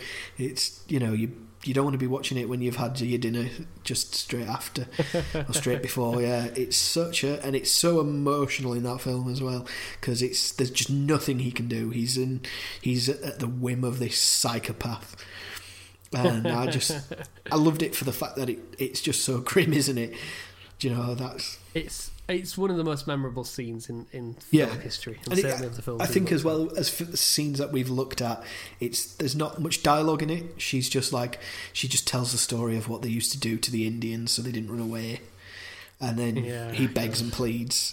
And uh, there's just nothing he can do about it. I do have some more. I've not listed them, but we could, you know, these these ten films. I like them, so I can talk about a few of them. There's, there's always Yeah. we need them. Uh, yeah, and you know that I, I I wrote three down, and Nice. I thought I'll just decide while we're recording which one is the one I'm going to go for, and that was one of them. the Yeah, I thought it might be. Misery. But Another one is one I've already mentioned, so I'm going to throw it away, and it's when Miguel Miguel sings "Remember Me" to Mama Coco. Ah, that, yeah. that made that film. oh yeah, that that oh, t- God. jerks the old tear ducts, doesn't it? It certainly does. I, I would, I would nearly became dehydrated. Uh, but in terms of a scene, um, because a scene kind of uh, intimates, it's not a moment. It's kind of an interplay, and it's Yeah. you know, dialogue. Oh, I bet I know what It's it. the blood scene from the thing. Oh no, I- I, I no, I, no, I'm glad you said no. I was wrong. Were you going to go for No, a I marriage was story because when you scene or saying like the something that? interplay, I thought it was going to be the bit when Butch and Sundance decide to jump in the river. Well, that makes it to my favourite line. Right. actually, interesting. So go on, your favourite scene was in no, The Thing. It's the the blood the blood scene from the thing. They realise that they can work out who is infected by the thing Yeah. by, but you know, boiling their blood, burn like you know, applying intense heat to the to a sample of their blood. And you, you as the you as the viewer don't know who is the thing, who's infected, who's not. Yeah.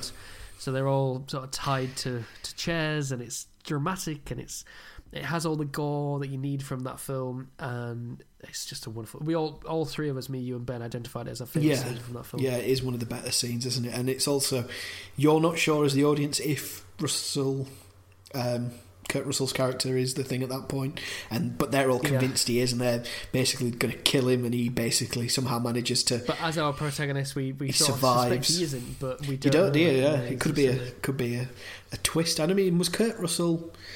Had he made? I think he'd already made Escape from New York at that point, so he was like Yeah, he was fairly big at the Yeah, time, I think. but- yeah. you never know. You never knew, did you, with that film? That's what makes it so good. And then it turns out I can't remember which character it is that it turns out it actually is the thing. And then they're all tied to him.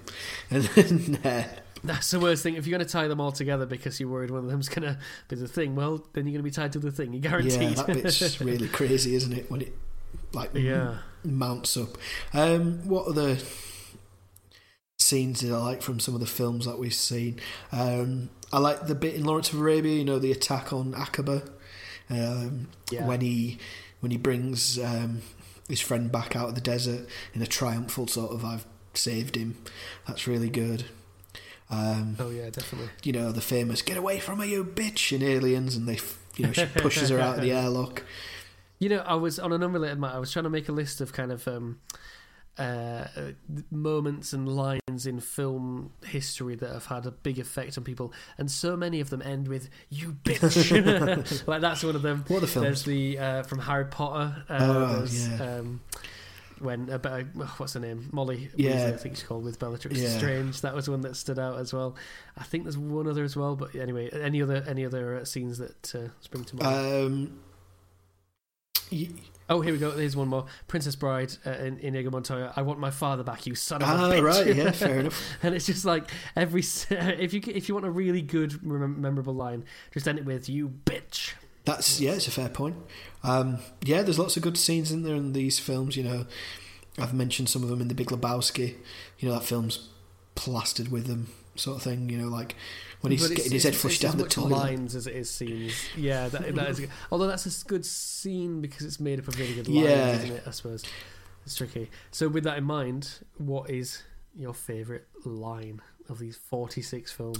Yeah, um, obviously, it was hard to uh, hard to cut it down, but it was always going to be something from a Coen Brothers film, wasn't it? Just Yeah, because they're the, probably the, I'd have to say they're probably the best writers on this list as a duo. But um, I'll I'll do the little scene for you. Does the female form make you uncomfortable, Mister Lebowski? Uh, is that what that is a picture of? In a sense, yes. My art has been confirmed as being strongly vaginal, which bothers some men. The word itself makes some men uncomfortable. Vagina. so funny. I just love the little pause, and then she just goes, vagina. and he doesn't really know how to It's a react. great character intro. Yeah, she has like one of the best intros when she's flying around naked on the the Yeah. um, on the on the I don't know what you would you call it That little trapeze. Yeah, and she's uh, making art with her tits and legs and vag her vagina Yeah. and she's going on talking about um, like men are comfortable like all the slang names for their penis and then she's like asking him do you like sex Kinda. Mr Lebowski the act of coitus yeah it's so funny I've got more but that's just oh it's so, That was so funny You- Here's one that wasn't my favourite line, but when I was looking through, well why don't you give us your favourite line lines, I just had to mention it. first like I I'm did gonna- I'm gonna- It's foreplay. It's foreplay. It's. I'm just gonna. no warm you don't need to Just. I I want. I want, I want you to know oh, if you, straight what film is this from? What film is No, I don't from? care. I want your favourite gonna be- line. That's what I've asked for. All right. Your yeah, favourite what's your favourite line of all these films that we've Go watched? All right. So it's from the scene you mentioned in Butch and Sundance. They're deciding whether or not to basically keep running or jump off the the sort of cliff bit. Yeah. And um, uh, Butch is saying to Sundance, you know, but we can jump. We'll probably be fine. You know, it's going to be great. We'll get away. And Sundance says, well, you know, I've got something to say. I can't swim. And he says. Are you crazy? The fall will probably kill you. it's just, it's just wonderful. It's so twinkly-eyed and, and, and beautiful. I did like that line in the film. film. I like the fact that you don't. He, he's only just telling him this now. Yeah. At this moment yeah. where it's Which kind of great. relevant, but it's like, why didn't you tell them this sooner? He wouldn't have gone this way, or he would have done something to avoid Well, you know, he's he's it's not a very masculine thing to say. No, I is it? suppose not. Another one that really stood out was uh, BlacKkKlansman. Oh yeah. Are uh, you sure you didn't get his name? Ari. Oh yeah. Are uh, Oh, yeah. you sure? Um, my favourite line from a non from a non uh, Coen Brothers film was, um, "It's just so powerful in that moment, and it shows like that he's got some actual acting chops." Is uh, in Snowpiercer where Curtis just goes, "You know what I hate about myself?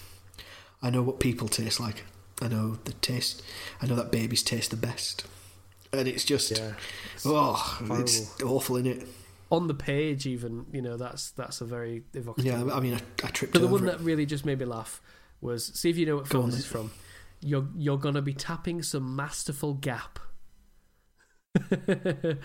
I think someone's going to college. You're going to be tapping some masterful gap No, I don't know. Is it a film we've covered? from, from Boyhood. Oh, is it? Oh, I don't remember that just, line. it's just hollered by one of his friends at his graduation. Oh, is that the bit when he's? Oh no, yeah, uh, yeah, he does, doesn't he? Uh, the other one that I've got's fucking. I've got a couple of long ones here from uh, from Fargo.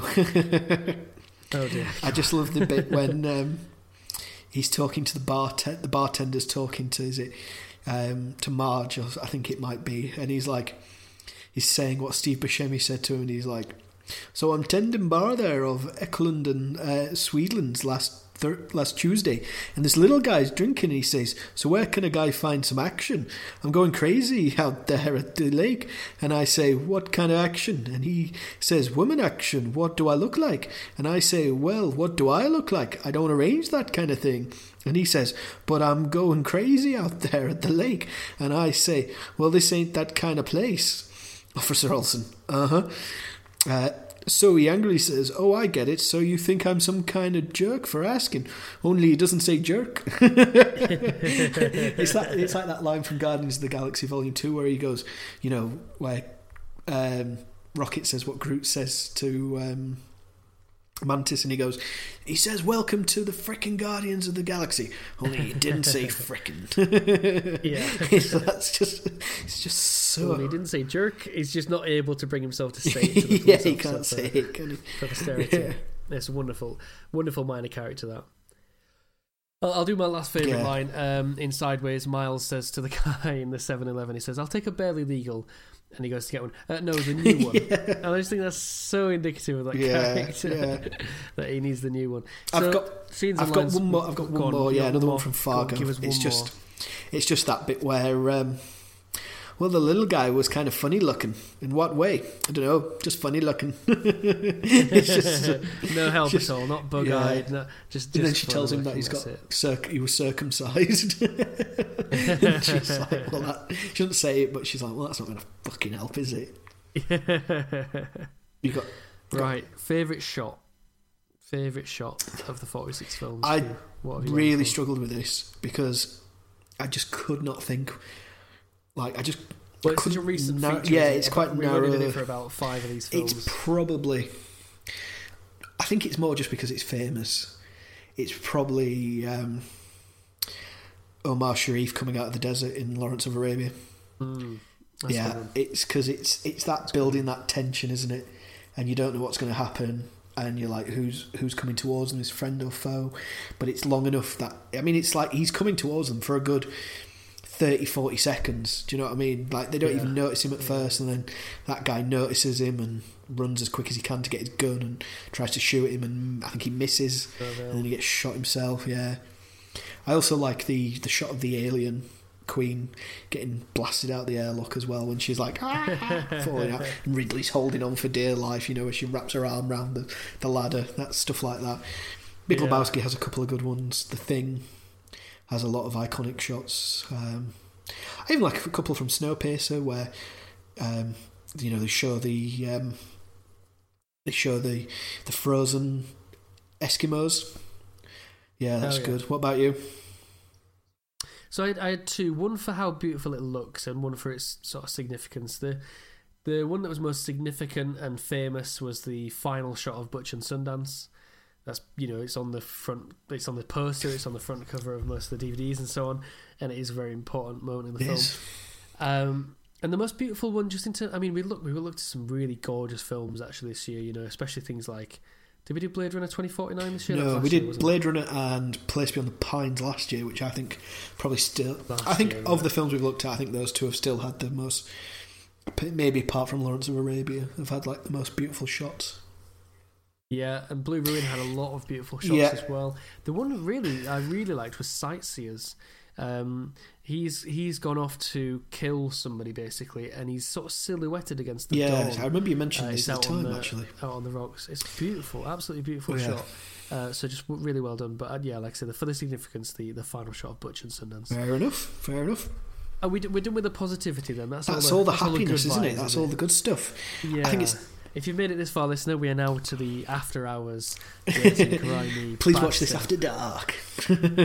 Yeah, please don't watch these. Oh no, I wouldn't say don't watch them. Maybe a couple, but If you if you, if you've only got time to watch thirty six films, don't watch these ten. yes, that's Now, by definition, these are going to be five films that were recommended to us by each other. well. Uh, I've got a surprise in store for you there. You, oh yeah, goodness. you won't, Okay, you won't right, be okay. surprised when I say it, but it's um, yeah, But I do have the best taste. Oh, it might. Okay, it might be. I think I know what Really? going to go for. Okay, so okay, fair that'd enough. be interesting. Um, so, Hugh, if you want to give us your fifth least favourite so of the forty six films, it's not a bad film. It's just I just don't have anything to say about it. I just I, did, I enjoyed watching it. We talked about it, but it's the one film that I think we really struggled to actually talk about. is it is- Sicario? Yeah. It's interesting that you were like, I knew that as soon as I said we struggled to talk about it because it, Yeah, it became our least interesting episode. yeah, because the performances are fine, the the plot's engaging enough, the characters are are interesting. You know, it's got some interesting lines in it. I think Benicio del Toro talks about going living somewhere law abiding and safe because this place isn't for you. To Emily Blunt's character, but that was it. It was just fine, wasn't it? It was just Yeah, I mean it, that, that maybe that's indicative of we're not seeing that many bad films, you know, because it is please watch this. It's, Yeah. it's not let's shit on films. So I, I find I struggle to argue against that. I do like it a lot more than the way you've portrayed it. again, it's not a bad film. Like You know, uh, there's enough. bits I like in it. There's just not five worse than it. Yeah, um, there are bits. You know, like we talked some of the films you talked about in your list. Like, I, I, I didn't love Coco, but I can see why it's probably better than Sicario. I know they're totally different genre. Yeah. It, again, it's so hard to sometimes compare films of different genres for different audiences, but Sicario sits in that sort of. There's a very specific genre of like what I would call like uh, cartel films. Um, I think there's a Yeah. film called. Oh, what is it? With Michael Fassbender in it, called The Advocate or The Solicitor or The Lawyer. The counselor. Counselor, that's the one, yeah. And that's in the similar vein as this. I think there's a film with Aaron Taylor Johnson in it where he plays a drug dealer. Um, I can't remember what it's called. Um, and that's kind of got similar vibes. Not, it's, it wouldn't be like straight cartel problems, but there is like cartel issues in it. Yeah. And there is, you know, it's an. In, it's yeah, just just not inspiring. it's an interesting. It it is you know Breaking Bad showed that that kind of world of drugs and you know enforcement and sort of trading across the Mexico U.S. borders. You know, it's like a you know it's a wild. It is like a it is like a frontier Wild West kind of place, isn't it? But I've been rewatching Breaking Bad actually. yeah, It's as, it's uh, it's at least as good as I remember it. It's it is, fantastic. isn't it? And that's and that's Sicario kind of That's my hot take for this yeah, week. yeah, controversial. But you know, Sicario kind of sits in that area, doesn't it, of that sort of Breaking Bad, you know, territory. What about you, Sam? What was your fifth worst film of the year? I, I found it difficult because there's only really two or three films I Well, when you think about it, you, really you had like, like. Um, from you've got to think as well. You only had twenty three to pick from. yeah, exactly. So it's they, they don't doesn't necessarily mean I hate them all. Number five was Return of the Jedi. Yeah, I can see that, and I can see why you, you're not a lover of Star Wars. That's fine. But watching watching that actually did make me like Star Wars more because I realised that it's supposed to be silly and I'm not supposed to be snooty about it. Um, but yeah, it just didn't do much for me. Yeah, I mean, that and Predator I kept away from my top 10 just because I thought it was a bit too easy to put them in over, say, you know, say a film like uh, like Primer, where I thought, you know, if I said, oh, my, unsurprisingly, my number 10 is Return of the Jedi or Predator, you'd be like, yeah, we watched them. yeah. See, I like Predator. I genuinely enjoyed it. It would have been, you know, it's an honourable Yeah. mention uh, generally. Um, number four. Uh, number four, so this is where we get into controversial territory. When I was looking over the list, I was looking at the films you recommended, and there, there probably was another, there was probably another film on there I could have picked, but I, I kind of said it all along. It's not the best of the lot, and that's it's probably better than one other of them, and we're never going to touch that. But uh, Indiana Jones and the Temple of Doom, Oh wow, okay. yeah, yeah, yeah. It's I liked enough. We I felt like we did it because I want to do the Last Crusade, and you liked um, yeah. the Ark. I loved Raiders. Yeah, Raiders of the Lost loved Ark. So I picked it. I, I basically got it out of the way for us to watch it, and then you said, "Yeah, how much you disliked it," and that kind of got me going. Oh yeah, it's it isn't the best, is it? It's a bit shit at times. There's some good bits. Really, I mean, there is some really good bits in it. I love the bit. I love like the last bit of the film from when Indy kind of gets snapped out of his trance and starts saving the day, and then he goes and rescues the kids out of the mine, and then he's on the, the train track Yeah, and he's on the bridge. there's icon- iconic moments. If if somebody heard how much I disliked that film and then they watched like uh, they went to YouTube and typed in best scenes Temple Yeah. Doom, they'd be like, "What is that idiot talking about? This scene is great. That scene was great." I just yeah, and it's number three for me on my Is it? number five. Is it? Oh, I Yeah, wonder what made three. four then. I just yeah, well that's interesting. Uh, so it was just for me. It was just yeah. It was it was really my expectations were high because Raiders was so good. I knew that Temple wasn't going to be as Hmm. good, but I just didn't think it was going to denigrate. You know, degrade so much into just like a sort of silly Yeah, children's I mean, don't watch The Crystal Skull. or Kingdom of the Crystal I Skull, don't intend to. because you'll be even more like. I've put it on the list because it's a film we've watched this year. I don't, I don't hate it, but I don't, I don't think it's. Again, it's it's from a it's from a it's from a limited list. It could have been. It's a film that could have been better. Do you know what I mean? For me, number four, um, basically because I don't really have any strong feelings about it, similar to the justification you gave to Sicario, was The Hunt for Red October. Yeah. Oh, I see that. It's just, you know, it's just not my kind of Yeah. film. I, I have nothing against it. It's just not my Did kind you of enjoy film. the? Did you enjoy the tension in it? Yeah, a little bit, a little bit, but I think it's just the sort of film that that you like and I Yeah. don't. No, that's fine. You know, I, I don't mean, really I felt- I, I know, felt like this list would literally it. be like essentially maybe one or two films that we genuinely don't like, and then three that we just were like, nah.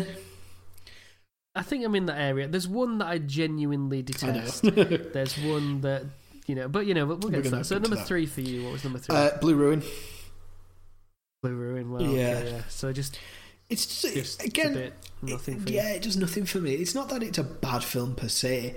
I just, I don't know. I don't get all spunky over these indie films like you maybe do. I was just you. like, and that, that, it's is, a- that has been the difference between us, hasn't it? it's You a revenge film where the guy's a bit incompetent. Well, that's it. So it's not. It's not taken. It's not like. Uh, he's not an ex CIA. Uh, No, sort of. Sort of thing. You know, he's just a guy who's less than average Yeah. intelligence, or at least you know he's not street Yeah. I again, it's not, I really- it's not really a bad for that. film per se. I don't think I, I don't think I, I don't think I'll ever watch it again. If that truth be told, No, fair enough. I think I've seen it now, and that's that was as much as I could, I could handle. so that's your number Three. four. Is that right? Number three. So number three, as we know for me, is Temple of Doom. What's your number Oh two? my! Oh, back to me. Is it, yeah, you've said your say, haven't you, on Temple Doom? Uh, number two for me, and this is where we're getting into films that I genuinely probably don't like, and you're going to be upset with me here. I think Oh, the but the rocked. Oh, is that number one? we'll see, won't we? number two for me was Me, Earl, and the Dying Girl. Oh, shit. Oh, that film's just shit, isn't it? Phew, what is the What's the matter with you? that Great. no, it's not. It's genuinely not. The more I think about it, the more I don't like it. The more I think, the more it antagonises me. The more it's just a bad film. Like it has all these pretensions to be a good film, but I- I don't really like the main character in it. He gets one redeeming feature at the end, and there's just too much in it that ah, there's just too much in it that I don't like. And I, I think I like Earl. I think Earl's really cool in it. But for a film Yeah. that's called Me, Earl, and the Dying Girl, it's more me and the dying girl. I find, And, and it's, it's it's it's like it's a love story that doesn't have a love story ending. Obviously, there's lots of films where people fall in love and one of the lovers dies. You know, Romeo and Juliet, famous, you know, archetype. But yeah, but they're not that, are but they? they are. At no point and are it- they that. No, they're just like But that's the problem with it. girl.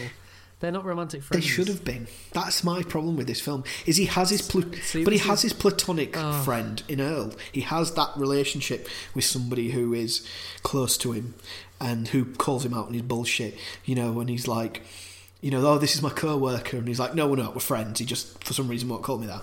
He has that guy. He, that Earl's that guy. What that what the relationship? And I know it's like it's a response basically to the Fault in Their Stars, isn't it? It's like, oh, the Fault in the Stars was so like I've not. It's not a film I've seen, but I'm kind of aware of the premise. It's a film that basically goes, let's do an indie version of that and subvert your expectations and not have them be romantic with each other. And they are two characters that are clearly in love with each other and not in a platonic way, and you never get the fulfillment on that. And I think that's especially for such a film so sad as well. And they even play with you, don't they? When I think there's a couple of times where they start making out and. Um, and all that, and and then it I, I should mention, by the way, the book the book was written and came out only two months after. Falling so Stars, the, yeah, so like the chances of them actually being a response to each other then is very unlikely. Um, Mm. Interesting that two films are dealing with the same subject, or two books Yeah. dealing with the same subject came out around the same time. And again, I've nothing like I don't like this film, but I, I don't I don't. I, I don't have contempt. I have a little bit of contempt for it actually, but I wouldn't like. I, I would recommend it maybe to some people. I think I might say, oh, if you've seen Fault in the Stars, well, here's a film similar to it, but plays with your expectations a bit. And I like, I- you know, I like the fact that they do like, is it a pack of lips now or something like that? I think it's called. you know, those little Yeah, movie, yeah. quirky movies. Little parodies, the sort of sweet. yeah, and that makes the characters quite endearing, and you know, I like the the female lead in that, whatever the character's called in that. She's, you know, she's, you know, she's a tragic figure, unfortunately, and a you know, and her mum's quite tragic in it because of what's happening. Hmm. But I don't know. I, maybe I'm a hopeless romantic, Sam. Who knows? Maybe I wanted Well, them to be. get to the point that we've often come to, which is that generally speaking, when you don't like a film's ending, it's because it's not conventional enough, and when I don't like a film, it's because it's too conventional. So, like the idea that they should like suddenly have a romance instead of a friendship is a very conventional way of ending that, and it's like he declares his love and they cry. I mean, look, kiss and then she th- dies. it's a bet. It's a better love story like, than Twilight. you know, like that old, Yeah. that old chestnut. what a low bar Yeah, that no, is. but But you know what I mean? Like that that Or- that, is, that does seem to be the big difference between our what we want. or it's film. like a better love story than say that say Neo and Trinity having the Matrix. You know, because no yeah, one yeah. buys well, that. in the same way that like hot, in the same way that like the bromance in Hot Fuzz is better than that, and they don't need to kiss at the end for you to like, you know, like they don't need to be romantically because they're not romantically involved at all in this film. It would be such a crowbar thing. I don't think so. You see, I think it's They just happen to be a male and a female. don't no. I don't think. I think they, ha- they, just have, they've got like a pad a pally like punch oh the yeah, they're mates. Don't you know, get me wrong. And like Yeah, so why can't they just be that? And why because that that's beautiful enough for you? because they're not just that by the end of it and it's and they talk about it and they show it but then it's not real and they play with you know it plays with your yeah look it plays with your expectation and you either like it or you don't. I didn't like it. I didn't like the way Yeah, it, it did that. I think it would have been you know she's they're close enough that i think one of them would have done something at some point that it's very rare that people don't act upon even latent feelings in those sort of life and death situations One of them's terminally ill. that's the point. She's terminally ill. Like she's not fucking curious. Just I just don't buy it. She's too. She's too manic pixie girl. that she wouldn't want to bang him Yeah, she would. on her deathbed. You're telling me she wouldn't want to get laid before she dies? She's dying from cancer. Well, I know what made me feel better. Christ. My number two then. My number two. I definitely didn't hate this film at all. It was just it was a comedy that I didn't laugh at. Yeah, oh, fair enough. Okay, You know, if we if we'd have watched it 15 years ago, I you're think it wrong, would have been in but fine, top 10. whatever. if we'd have watched it when I was younger and or hadn't seen Austin Yeah. Powers, it would have been much higher I think- up. But you know, it's objectively it's hard I to think the problem. say that I liked it because I didn't laugh once, and it's a comedy. I think the problem, yeah, is that me and me and Juicy have seen it a few times now. So we yeah. First, when you were really young, and it was funny to you when you were really young. I so mean, still what do class as really young? I think it was about 15. yeah, Yeah, right, right. Yeah, young. Yeah, I'll let you yeah, off. here. Um, yeah, so I think we, I think Juicy saw it when he was young because it was him who showed it to me, and I, we thought it'd be right up your street. That's why we recommended it. We thought you'd really enjoy it because I know that you like that kind of, you know, naked gun sort of, um, Yeah, what's it called, spoof comedy. I think it was just. I think it was either. It's either the film or it's the fact that it's older and I've seen more of those films. Yeah. But everything was signposted. I think I mentioned at the time that maybe if it was just slightly more snappily edited to get to the punchline quicker, yeah, I'd have had less time to guess. You know, if Sony's like jam the uh, radio. oh yeah, like jam the Oh, radio. Oh, he's ja- they've Yeah. jammed the uh, radar and this jam coming out of it. That's it. So like airplane catches you by surprise. Yeah. Or at least again, I watched Airplane first when I was I don't know twelve or thirteen or something, so it caught me by surprise then. Uh, but yeah, I don't know. Like I say, it's just it's hard to put it any higher because it's comedy that didn't make me laugh Yeah. once, and I totally get, I understand completely. It's just I didn't watch it. I think me and Juicy found it funny because we've seen it, but then because we weren't laughing out loud in surprise at some of the jokes, then you weren't Yeah, true. laughing, and we there were. wasn't an atmosphere of laughing. You, we it. were kind of hoping you would laugh, but you didn't really laugh. and then when you said you didn't like it, we were a bit we were a bit annoyed. But yeah, I mean, there are some funny. It's like I. I mean, It's the thing with Spaceballs is I still, you know, me and Juicy to, to each other still make the joke. you know, comb the desert. I think we're taking Yeah. this too literally. We ain't We ain't found, found shit. shit. yeah. Um, yeah. You know, I you know, when he's making coffee, I'll go, "Oh, you having a Mister Coffee?" and stuff like that. You know, Yeah. little like Mister Radar, and he's an asshole, sir. They're all assholes. You know, little things like that. I wonder if, if I wonder if I'd never seen Austin Powers, if instead of watching Spaceballs, watching we'd watched Austin Powers, if I would have had a similar opinion. I think I would have liked it still. Maybe it's definitely a film. I don't know. Maybe it was just. I don't know. Did your Joe like it? He looks like he would have seen it. I don't know actually. I don't know. I Actually. know he likes know that Uh, kind of spoof comedy as well. but- yeah, yeah, and it's possible. that Maybe he'd have seen it at a younger Yeah. age. Who knows? Which I think is important. I mean, it's it's Let's get to our probably. I mean, then. just before we move on with from Spaceballs, it's probably not Mel Brooks's best spoof sort of comedy, is it? That's probably like Blazing Saddles or Young Frankenstein. Well, that's it because I really liked Young Frankenstein. I've not seen it. I wonder if it's still funny. Um, but it just it read like uh, somebody making a spoof of sci-fi who doesn't love sci-fi. He's just making a spoof for making a spoof. I much prefer parodies made by people who like you know Edgar Wright, Yeah, uh, Shaun of the Dead, or something like. He clearly loves those films. who are into the genre that they're talking about. Yeah, I can see. You know, Mel Brooks was very. He's very savvy when it comes to making money. I guess. We, you know, they're joking about all the Yeah. merchandise and all that. That's that's good yeah, fun. I think it's good. I think it's very funny. Um, it's a very particular kind of comedy. You know, I can't deny that it's not. For but again, I love the kind of comedy. I just didn't. None of the jokes landed. I don't know if it's the way it's I made mean- or what. You know, you know me. I, you know, we've loved lots Yeah. of films like that. Whether it's like "Don't Be a Menace to South Central" or "Airplane" Yeah. or "Naked Gun" or Austin Powers. you can't be serious. it just didn't make me laugh. and that's yeah, that's fine. If you didn't pass the laughing test, then that's it. Um, I think we both know So what number our- one, I know for I think certain. we yeah. we I know think we've both they both star Reese Yes. Ifans. they've both been very recent So go on, tell films. us. Uh, it was only about two weeks ago, but Yeah. tell us why you didn't like the book. Um, I just don't like this film. I think it's shit. That's my critical opinion. Um, uh, it's it's like I said at the time. Um, it was like somebody half remembering the '60s. You know that old if you Mhm. if you were there. uh, Or if you can remember the '60s, you weren't there, and yeah, I f- really feel it with that film. Um, it's got some good bits, but it's even you said yourself like, um, like Marianne, he wouldn't sh- he wouldn't go back with her, or he wouldn't like fall in love with her or whatever if she wasn't what she called Tallulah Riley, I think. Yeah, if she wasn't mad. Yeah, if she wasn't like a ten Yeah. out of ten, basically. Yeah, I don't think he would have uh, gone back to her, and it just it just No. offended me. if I'm being honest, it's just a bad film. Um, No, I'm fine with that because it's you know Richard Curtis. Um, I'm, I think I I'm on- described He's made so many things. I, I think I but- described the comedy as uh, I, I, I, uh, equated it to rape, didn't I?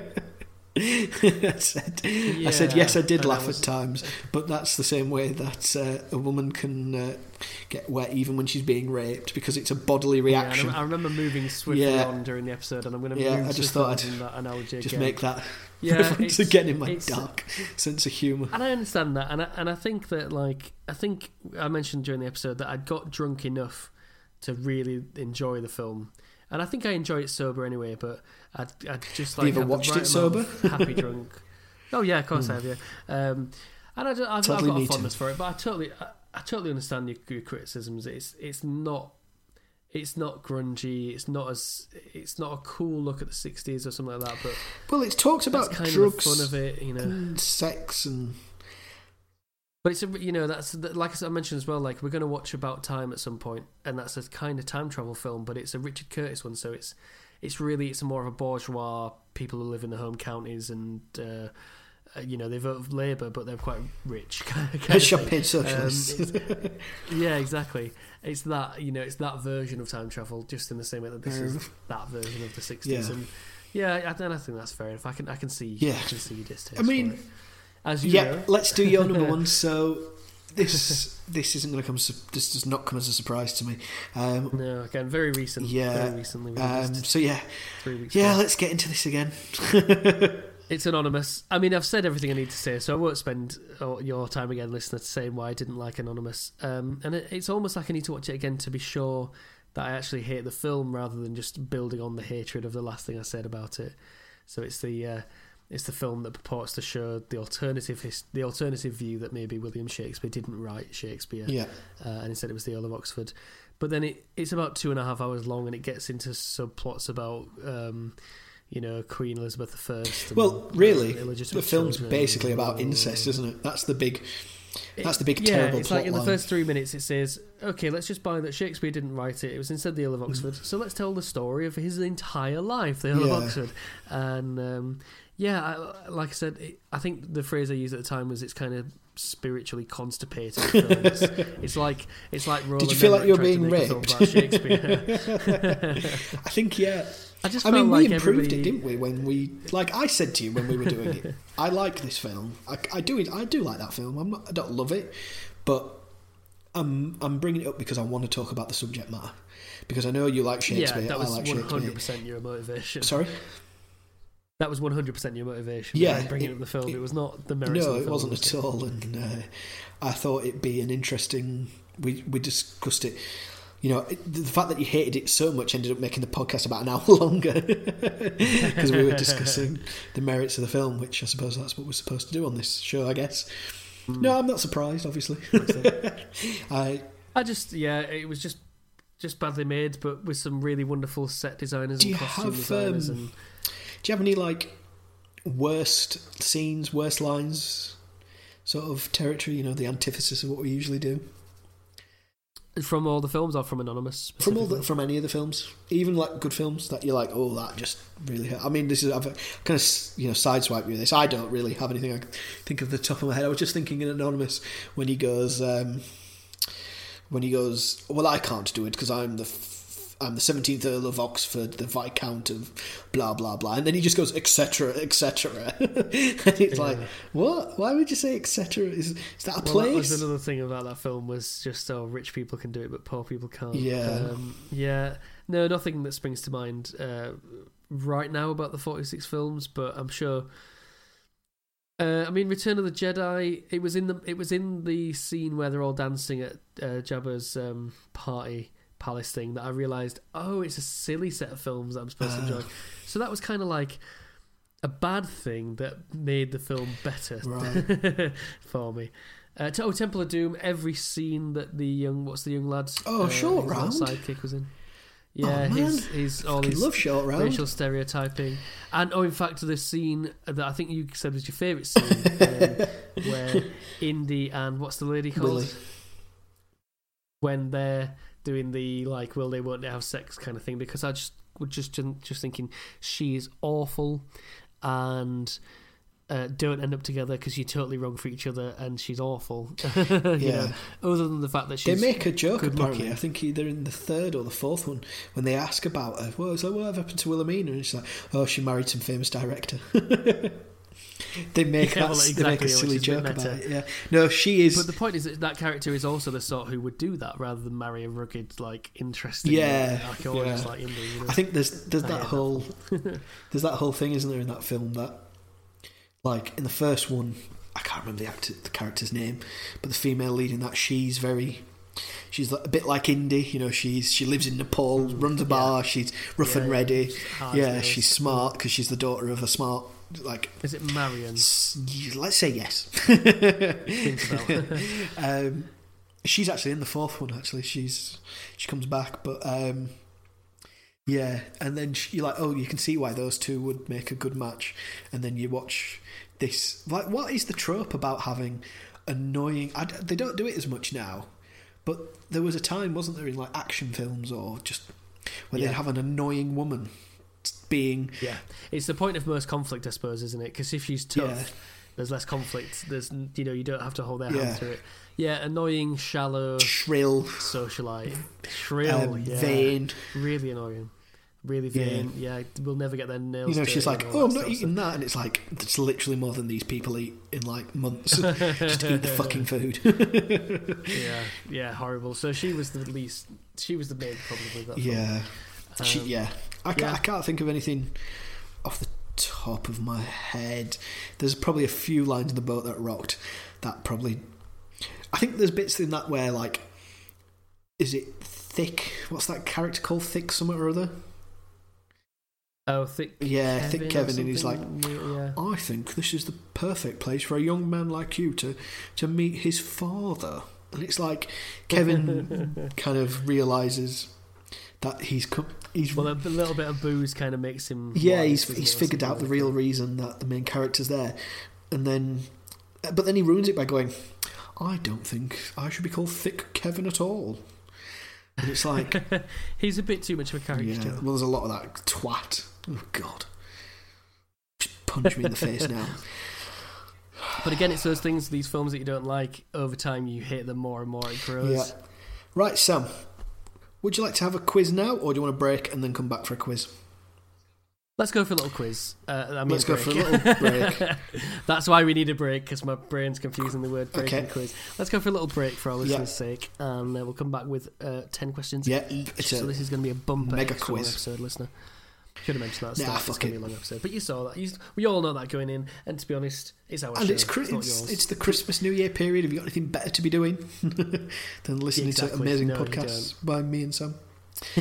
yeah, yeah, they've got. Yeah, Although I made a pornos on the other side, there so they're like, "Come on, get through this. I want to. I want to. La- I want to actually laugh." Know, Belinda's uh, Christmas gangbang or something. I don't fucking know. Blinking all I know she's, she's she needs to get an eyes tested, doesn't she? And, probably and probably like uh, an STI test while she's there. You know. She needs to get thoroughly Yeah. tested and get some penicillin. right, listener, uh, we're going to go for a break and come back for a quiz. Join us after the break.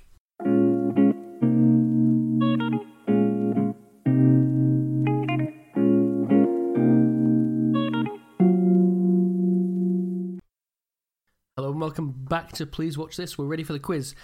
It's a bumper quiz. It's 10 questions Each. each. I think we'll try and do this nice and speedily. Do you Um, want to? We've tried to cover I was going to say, do you want to do it five questions?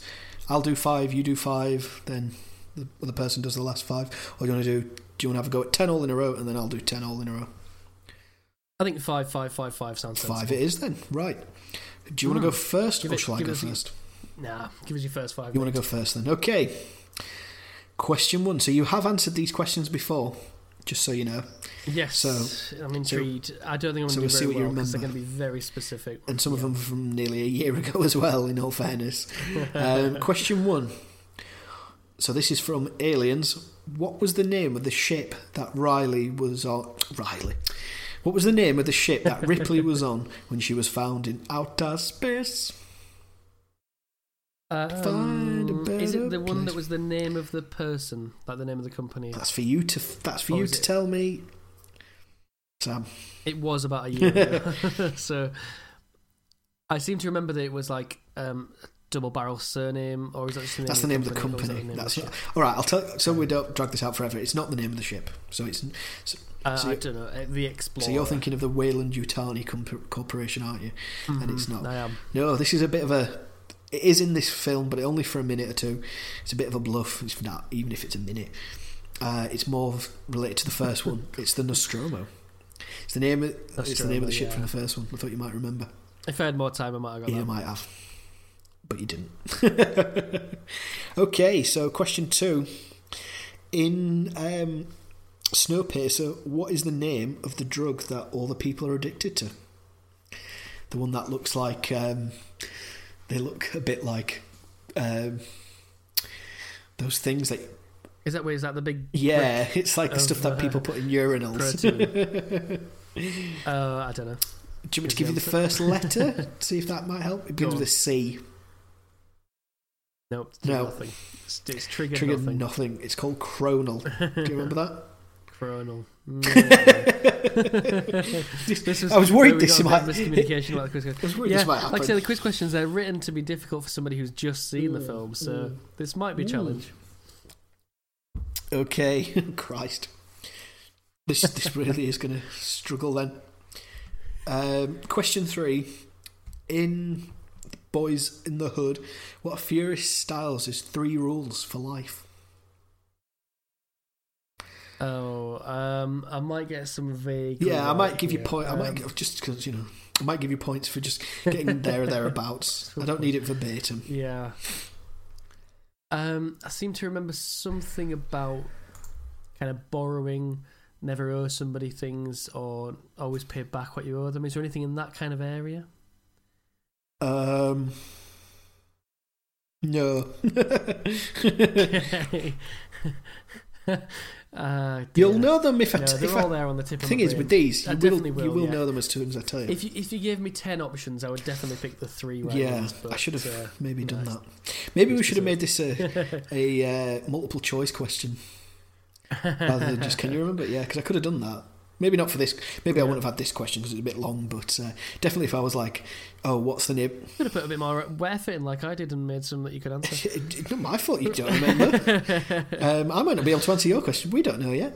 Uh, We'll yeah, see, we will we'll see. see. Um, do you want to have another crack? Just No, I, Are you going to give this up as a bad job? All right. Uh, no, you'll know it, like I said, as soon as you hear it. So it's number one was always look a person in the eye. Do that, they will respect you better. Uh, never be afraid to ask for anything. Uh, stealing isn't necessary. And to never respect anybody who doesn't respect you back. I think the middle one was kind of what I was. Yeah, thinking of, I was thought that, yeah. in the in the right ballpark. You know. Yeah. Okay. You might get this one because I've, I've actually mentioned it. Uh, in Lawrence of Arabia, what is the name of the port that they capture? Yeah, you did. Um, hold on, it's uh, not a carbo. It's like it's something like carbo. No, oh, Does begin with an A. Aqaba. Yeah! Woo. Yes. You got a question Yes, right. Thank get in. fuck right, well, that's. Oh no, we've got one more. Uh, question Give it to me. five. Uh, in Spider Man Into the Spider Verse, what colour does Spider Man Noir think the uh, think the the Rubik's Cube squares are? What does he think? It? It is! Well done. Nice, You remembered. I, I didn't remember nice. that, if I'm being honest. I don't know why that stuck out. I don't know why that. Stuck Yeah, out. I love how he's like, I, I don't know what this is, but I'm intrigued by it, or something along those lines. Yeah. So you've got great you got two right there. Two out of five. Yeah. I'm, I'm So you might do better in the second half. Yeah, possibly. So I'm hoping you do better than that in this one, but we'll see. We We'll will. see. We'll see. So, question one: Butch and Sundance. Yep. What's the name of the gang that Butch, Butch and Sundance lead?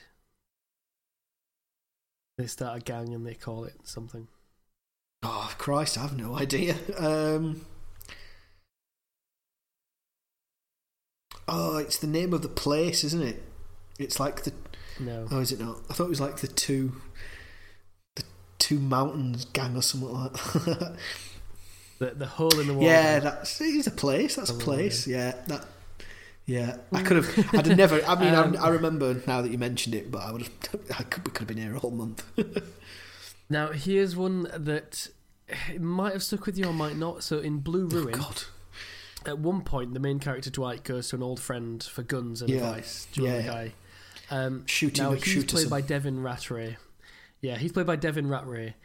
Can you remember where we've seen that actor before in a Christmas classic film? There's a Christmas classic from the early '90s. The guy who plays him, Devin Ratray, he's like the grown-up version of. Eh, is this a film that we've classic. watched? Not for the show, but Oh, you'll have seen it a million times. It was it was something that came up at the time. It's like, oh my gosh, that's so and so from that film. Uh, is it um, Jingle All the Way? No, a bigger film than that. A Proper bigger classic, cri- Christmas classic. um, a Miracle. A bigger Christmas classic than Yeah. Jingle All the Way. Um, I'll just go through some Christmas movies. Um, I'll give you a clue. Um, the other day I went to a drive-in showing of Home Alone. is he in Home Alone? He's in Home Alone, I mean, you that's you you kind of ruined that there. right. he's in Home Alone. Brilliant. No, I didn't know that. He's Buzz. He's. Buzz. Buzzing brilliant. Yeah, anyway. Uh, question three. Which film? So we've done, other than Princess Bride, we've done one other film that was written by William Goldman and directed by Rob Reiner. What's the film that we did this year? Sure, that's That was written Butch, by Goldman, directed Butch by Reiner. Cassidy and the Sundance Kid, isn't it? That was written by William Goldman, but not directed by Rob Oh. Reiner. Oh no, I know this. You know this. I do. I'm. Adapted from a novel. Adapted Ah, from a be novel. fucking anything that. Of somebody who's got a lot of films made on their novels. oh, it's Misery. Misery. Misery. Yeah. Very good. Very good. I mean, that Um, pretty much gave it away, didn't it? But I did a little bit. Uh, Yeah, so this one's Me and Earl and, The Dying Girl. I love how Um, you're picking all the films that I didn't like. all your all my favourites. favourites, the ones I don't Name remember. at least two films that they made, of which they made parodies. So they did Boxalypse Now or something like that. I think it was called. Is that what it was Yeah. called? Uh, Box of Oh, Tulips. Box of Tulips. That's Oh, Box of Lips, but Lips was shot. yeah, that was yeah. it. Yeah, and they had a box of tulips. I knew there was. I knew it wasn't like those can, you know, those sweet candy lips, the rubbery, Yeah, no, no, jelly yeah. ones. Um, and oh, they did loads.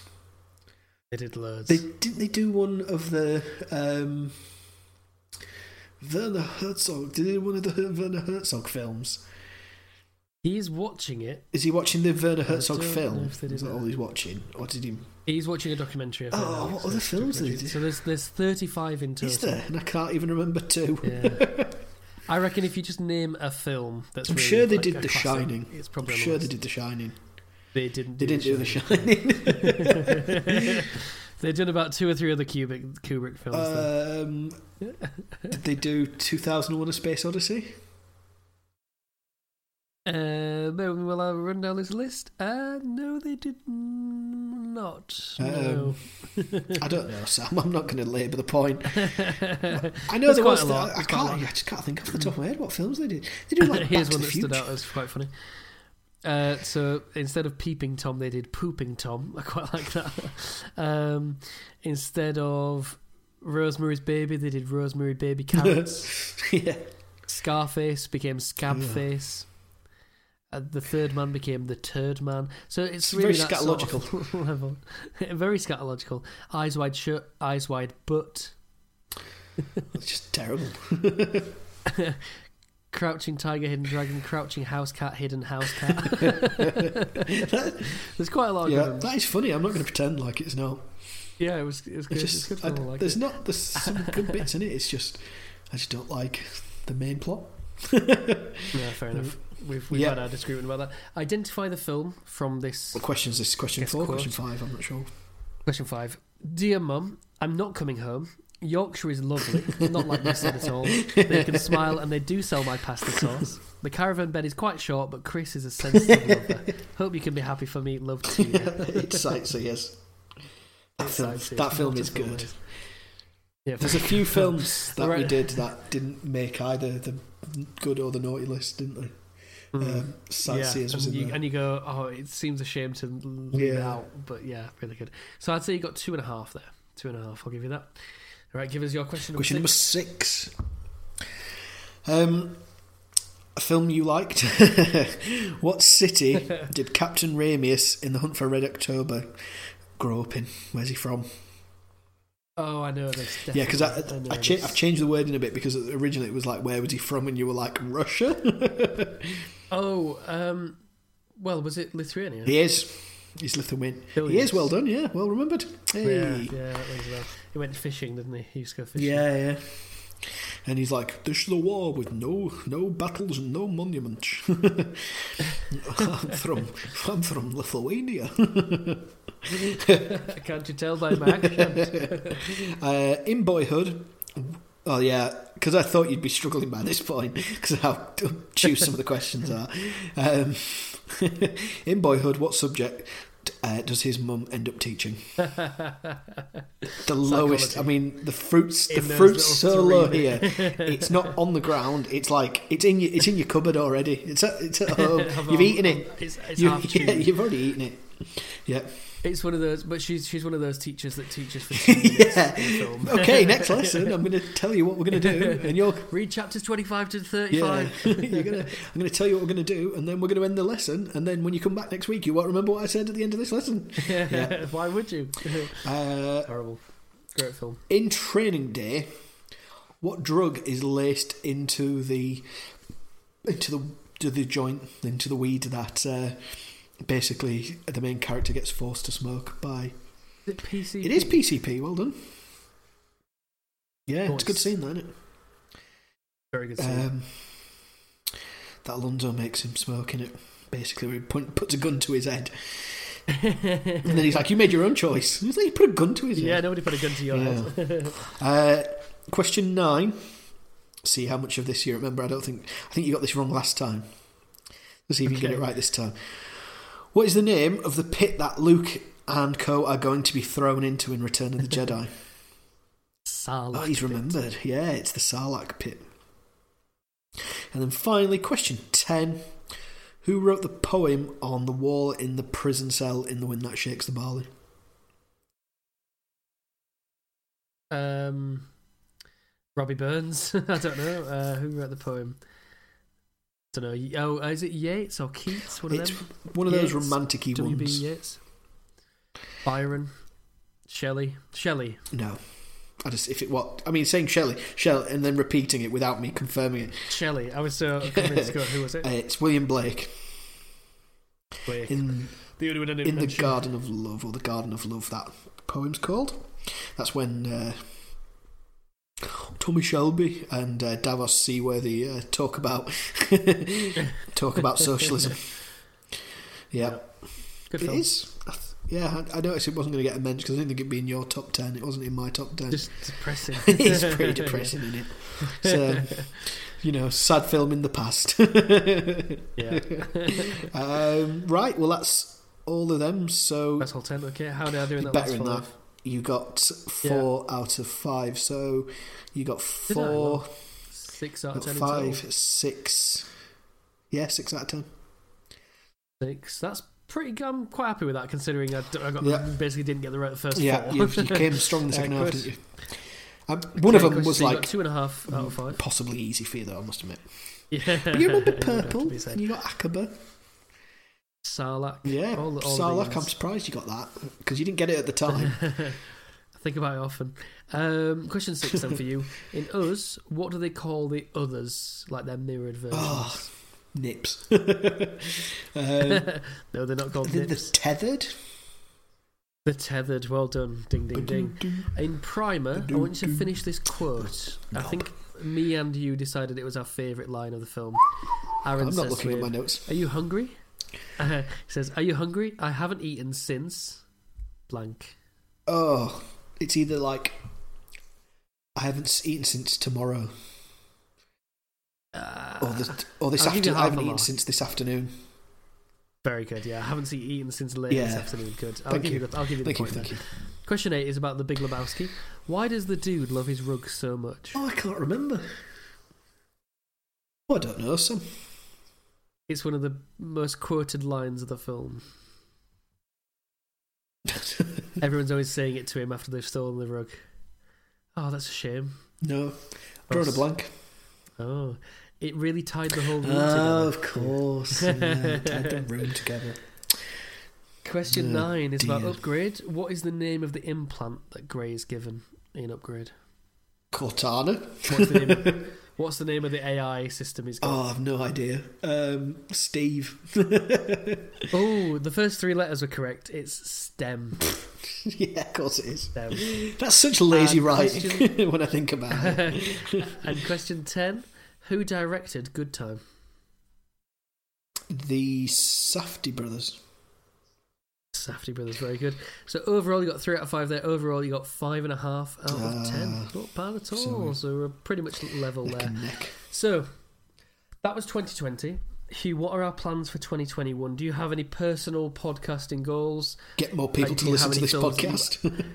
Yeah, that's that's, that's, definitely the, that's always the main goal with stuff like that. Um, In terms of the films that you know you haven't seen, what are the ones that you're most excited about? You know, what would you really like to cover? Really I don't know. I'd have to look at me Z list. Uh, are there films that you just know that you haven't seen that you really can't wait to see? uh, I'm just having a look at my list here. Oh, I'm still looking forward to watching The Master because um, Yes. I've see. I'm not looking forward to you watching that, but I'm looking forward to watching it again. well I've seen Phantom Thread and just- you haven't, so that's so I'm interested Yeah, to see where we That's on. BBC where we tomorrow. Mesh.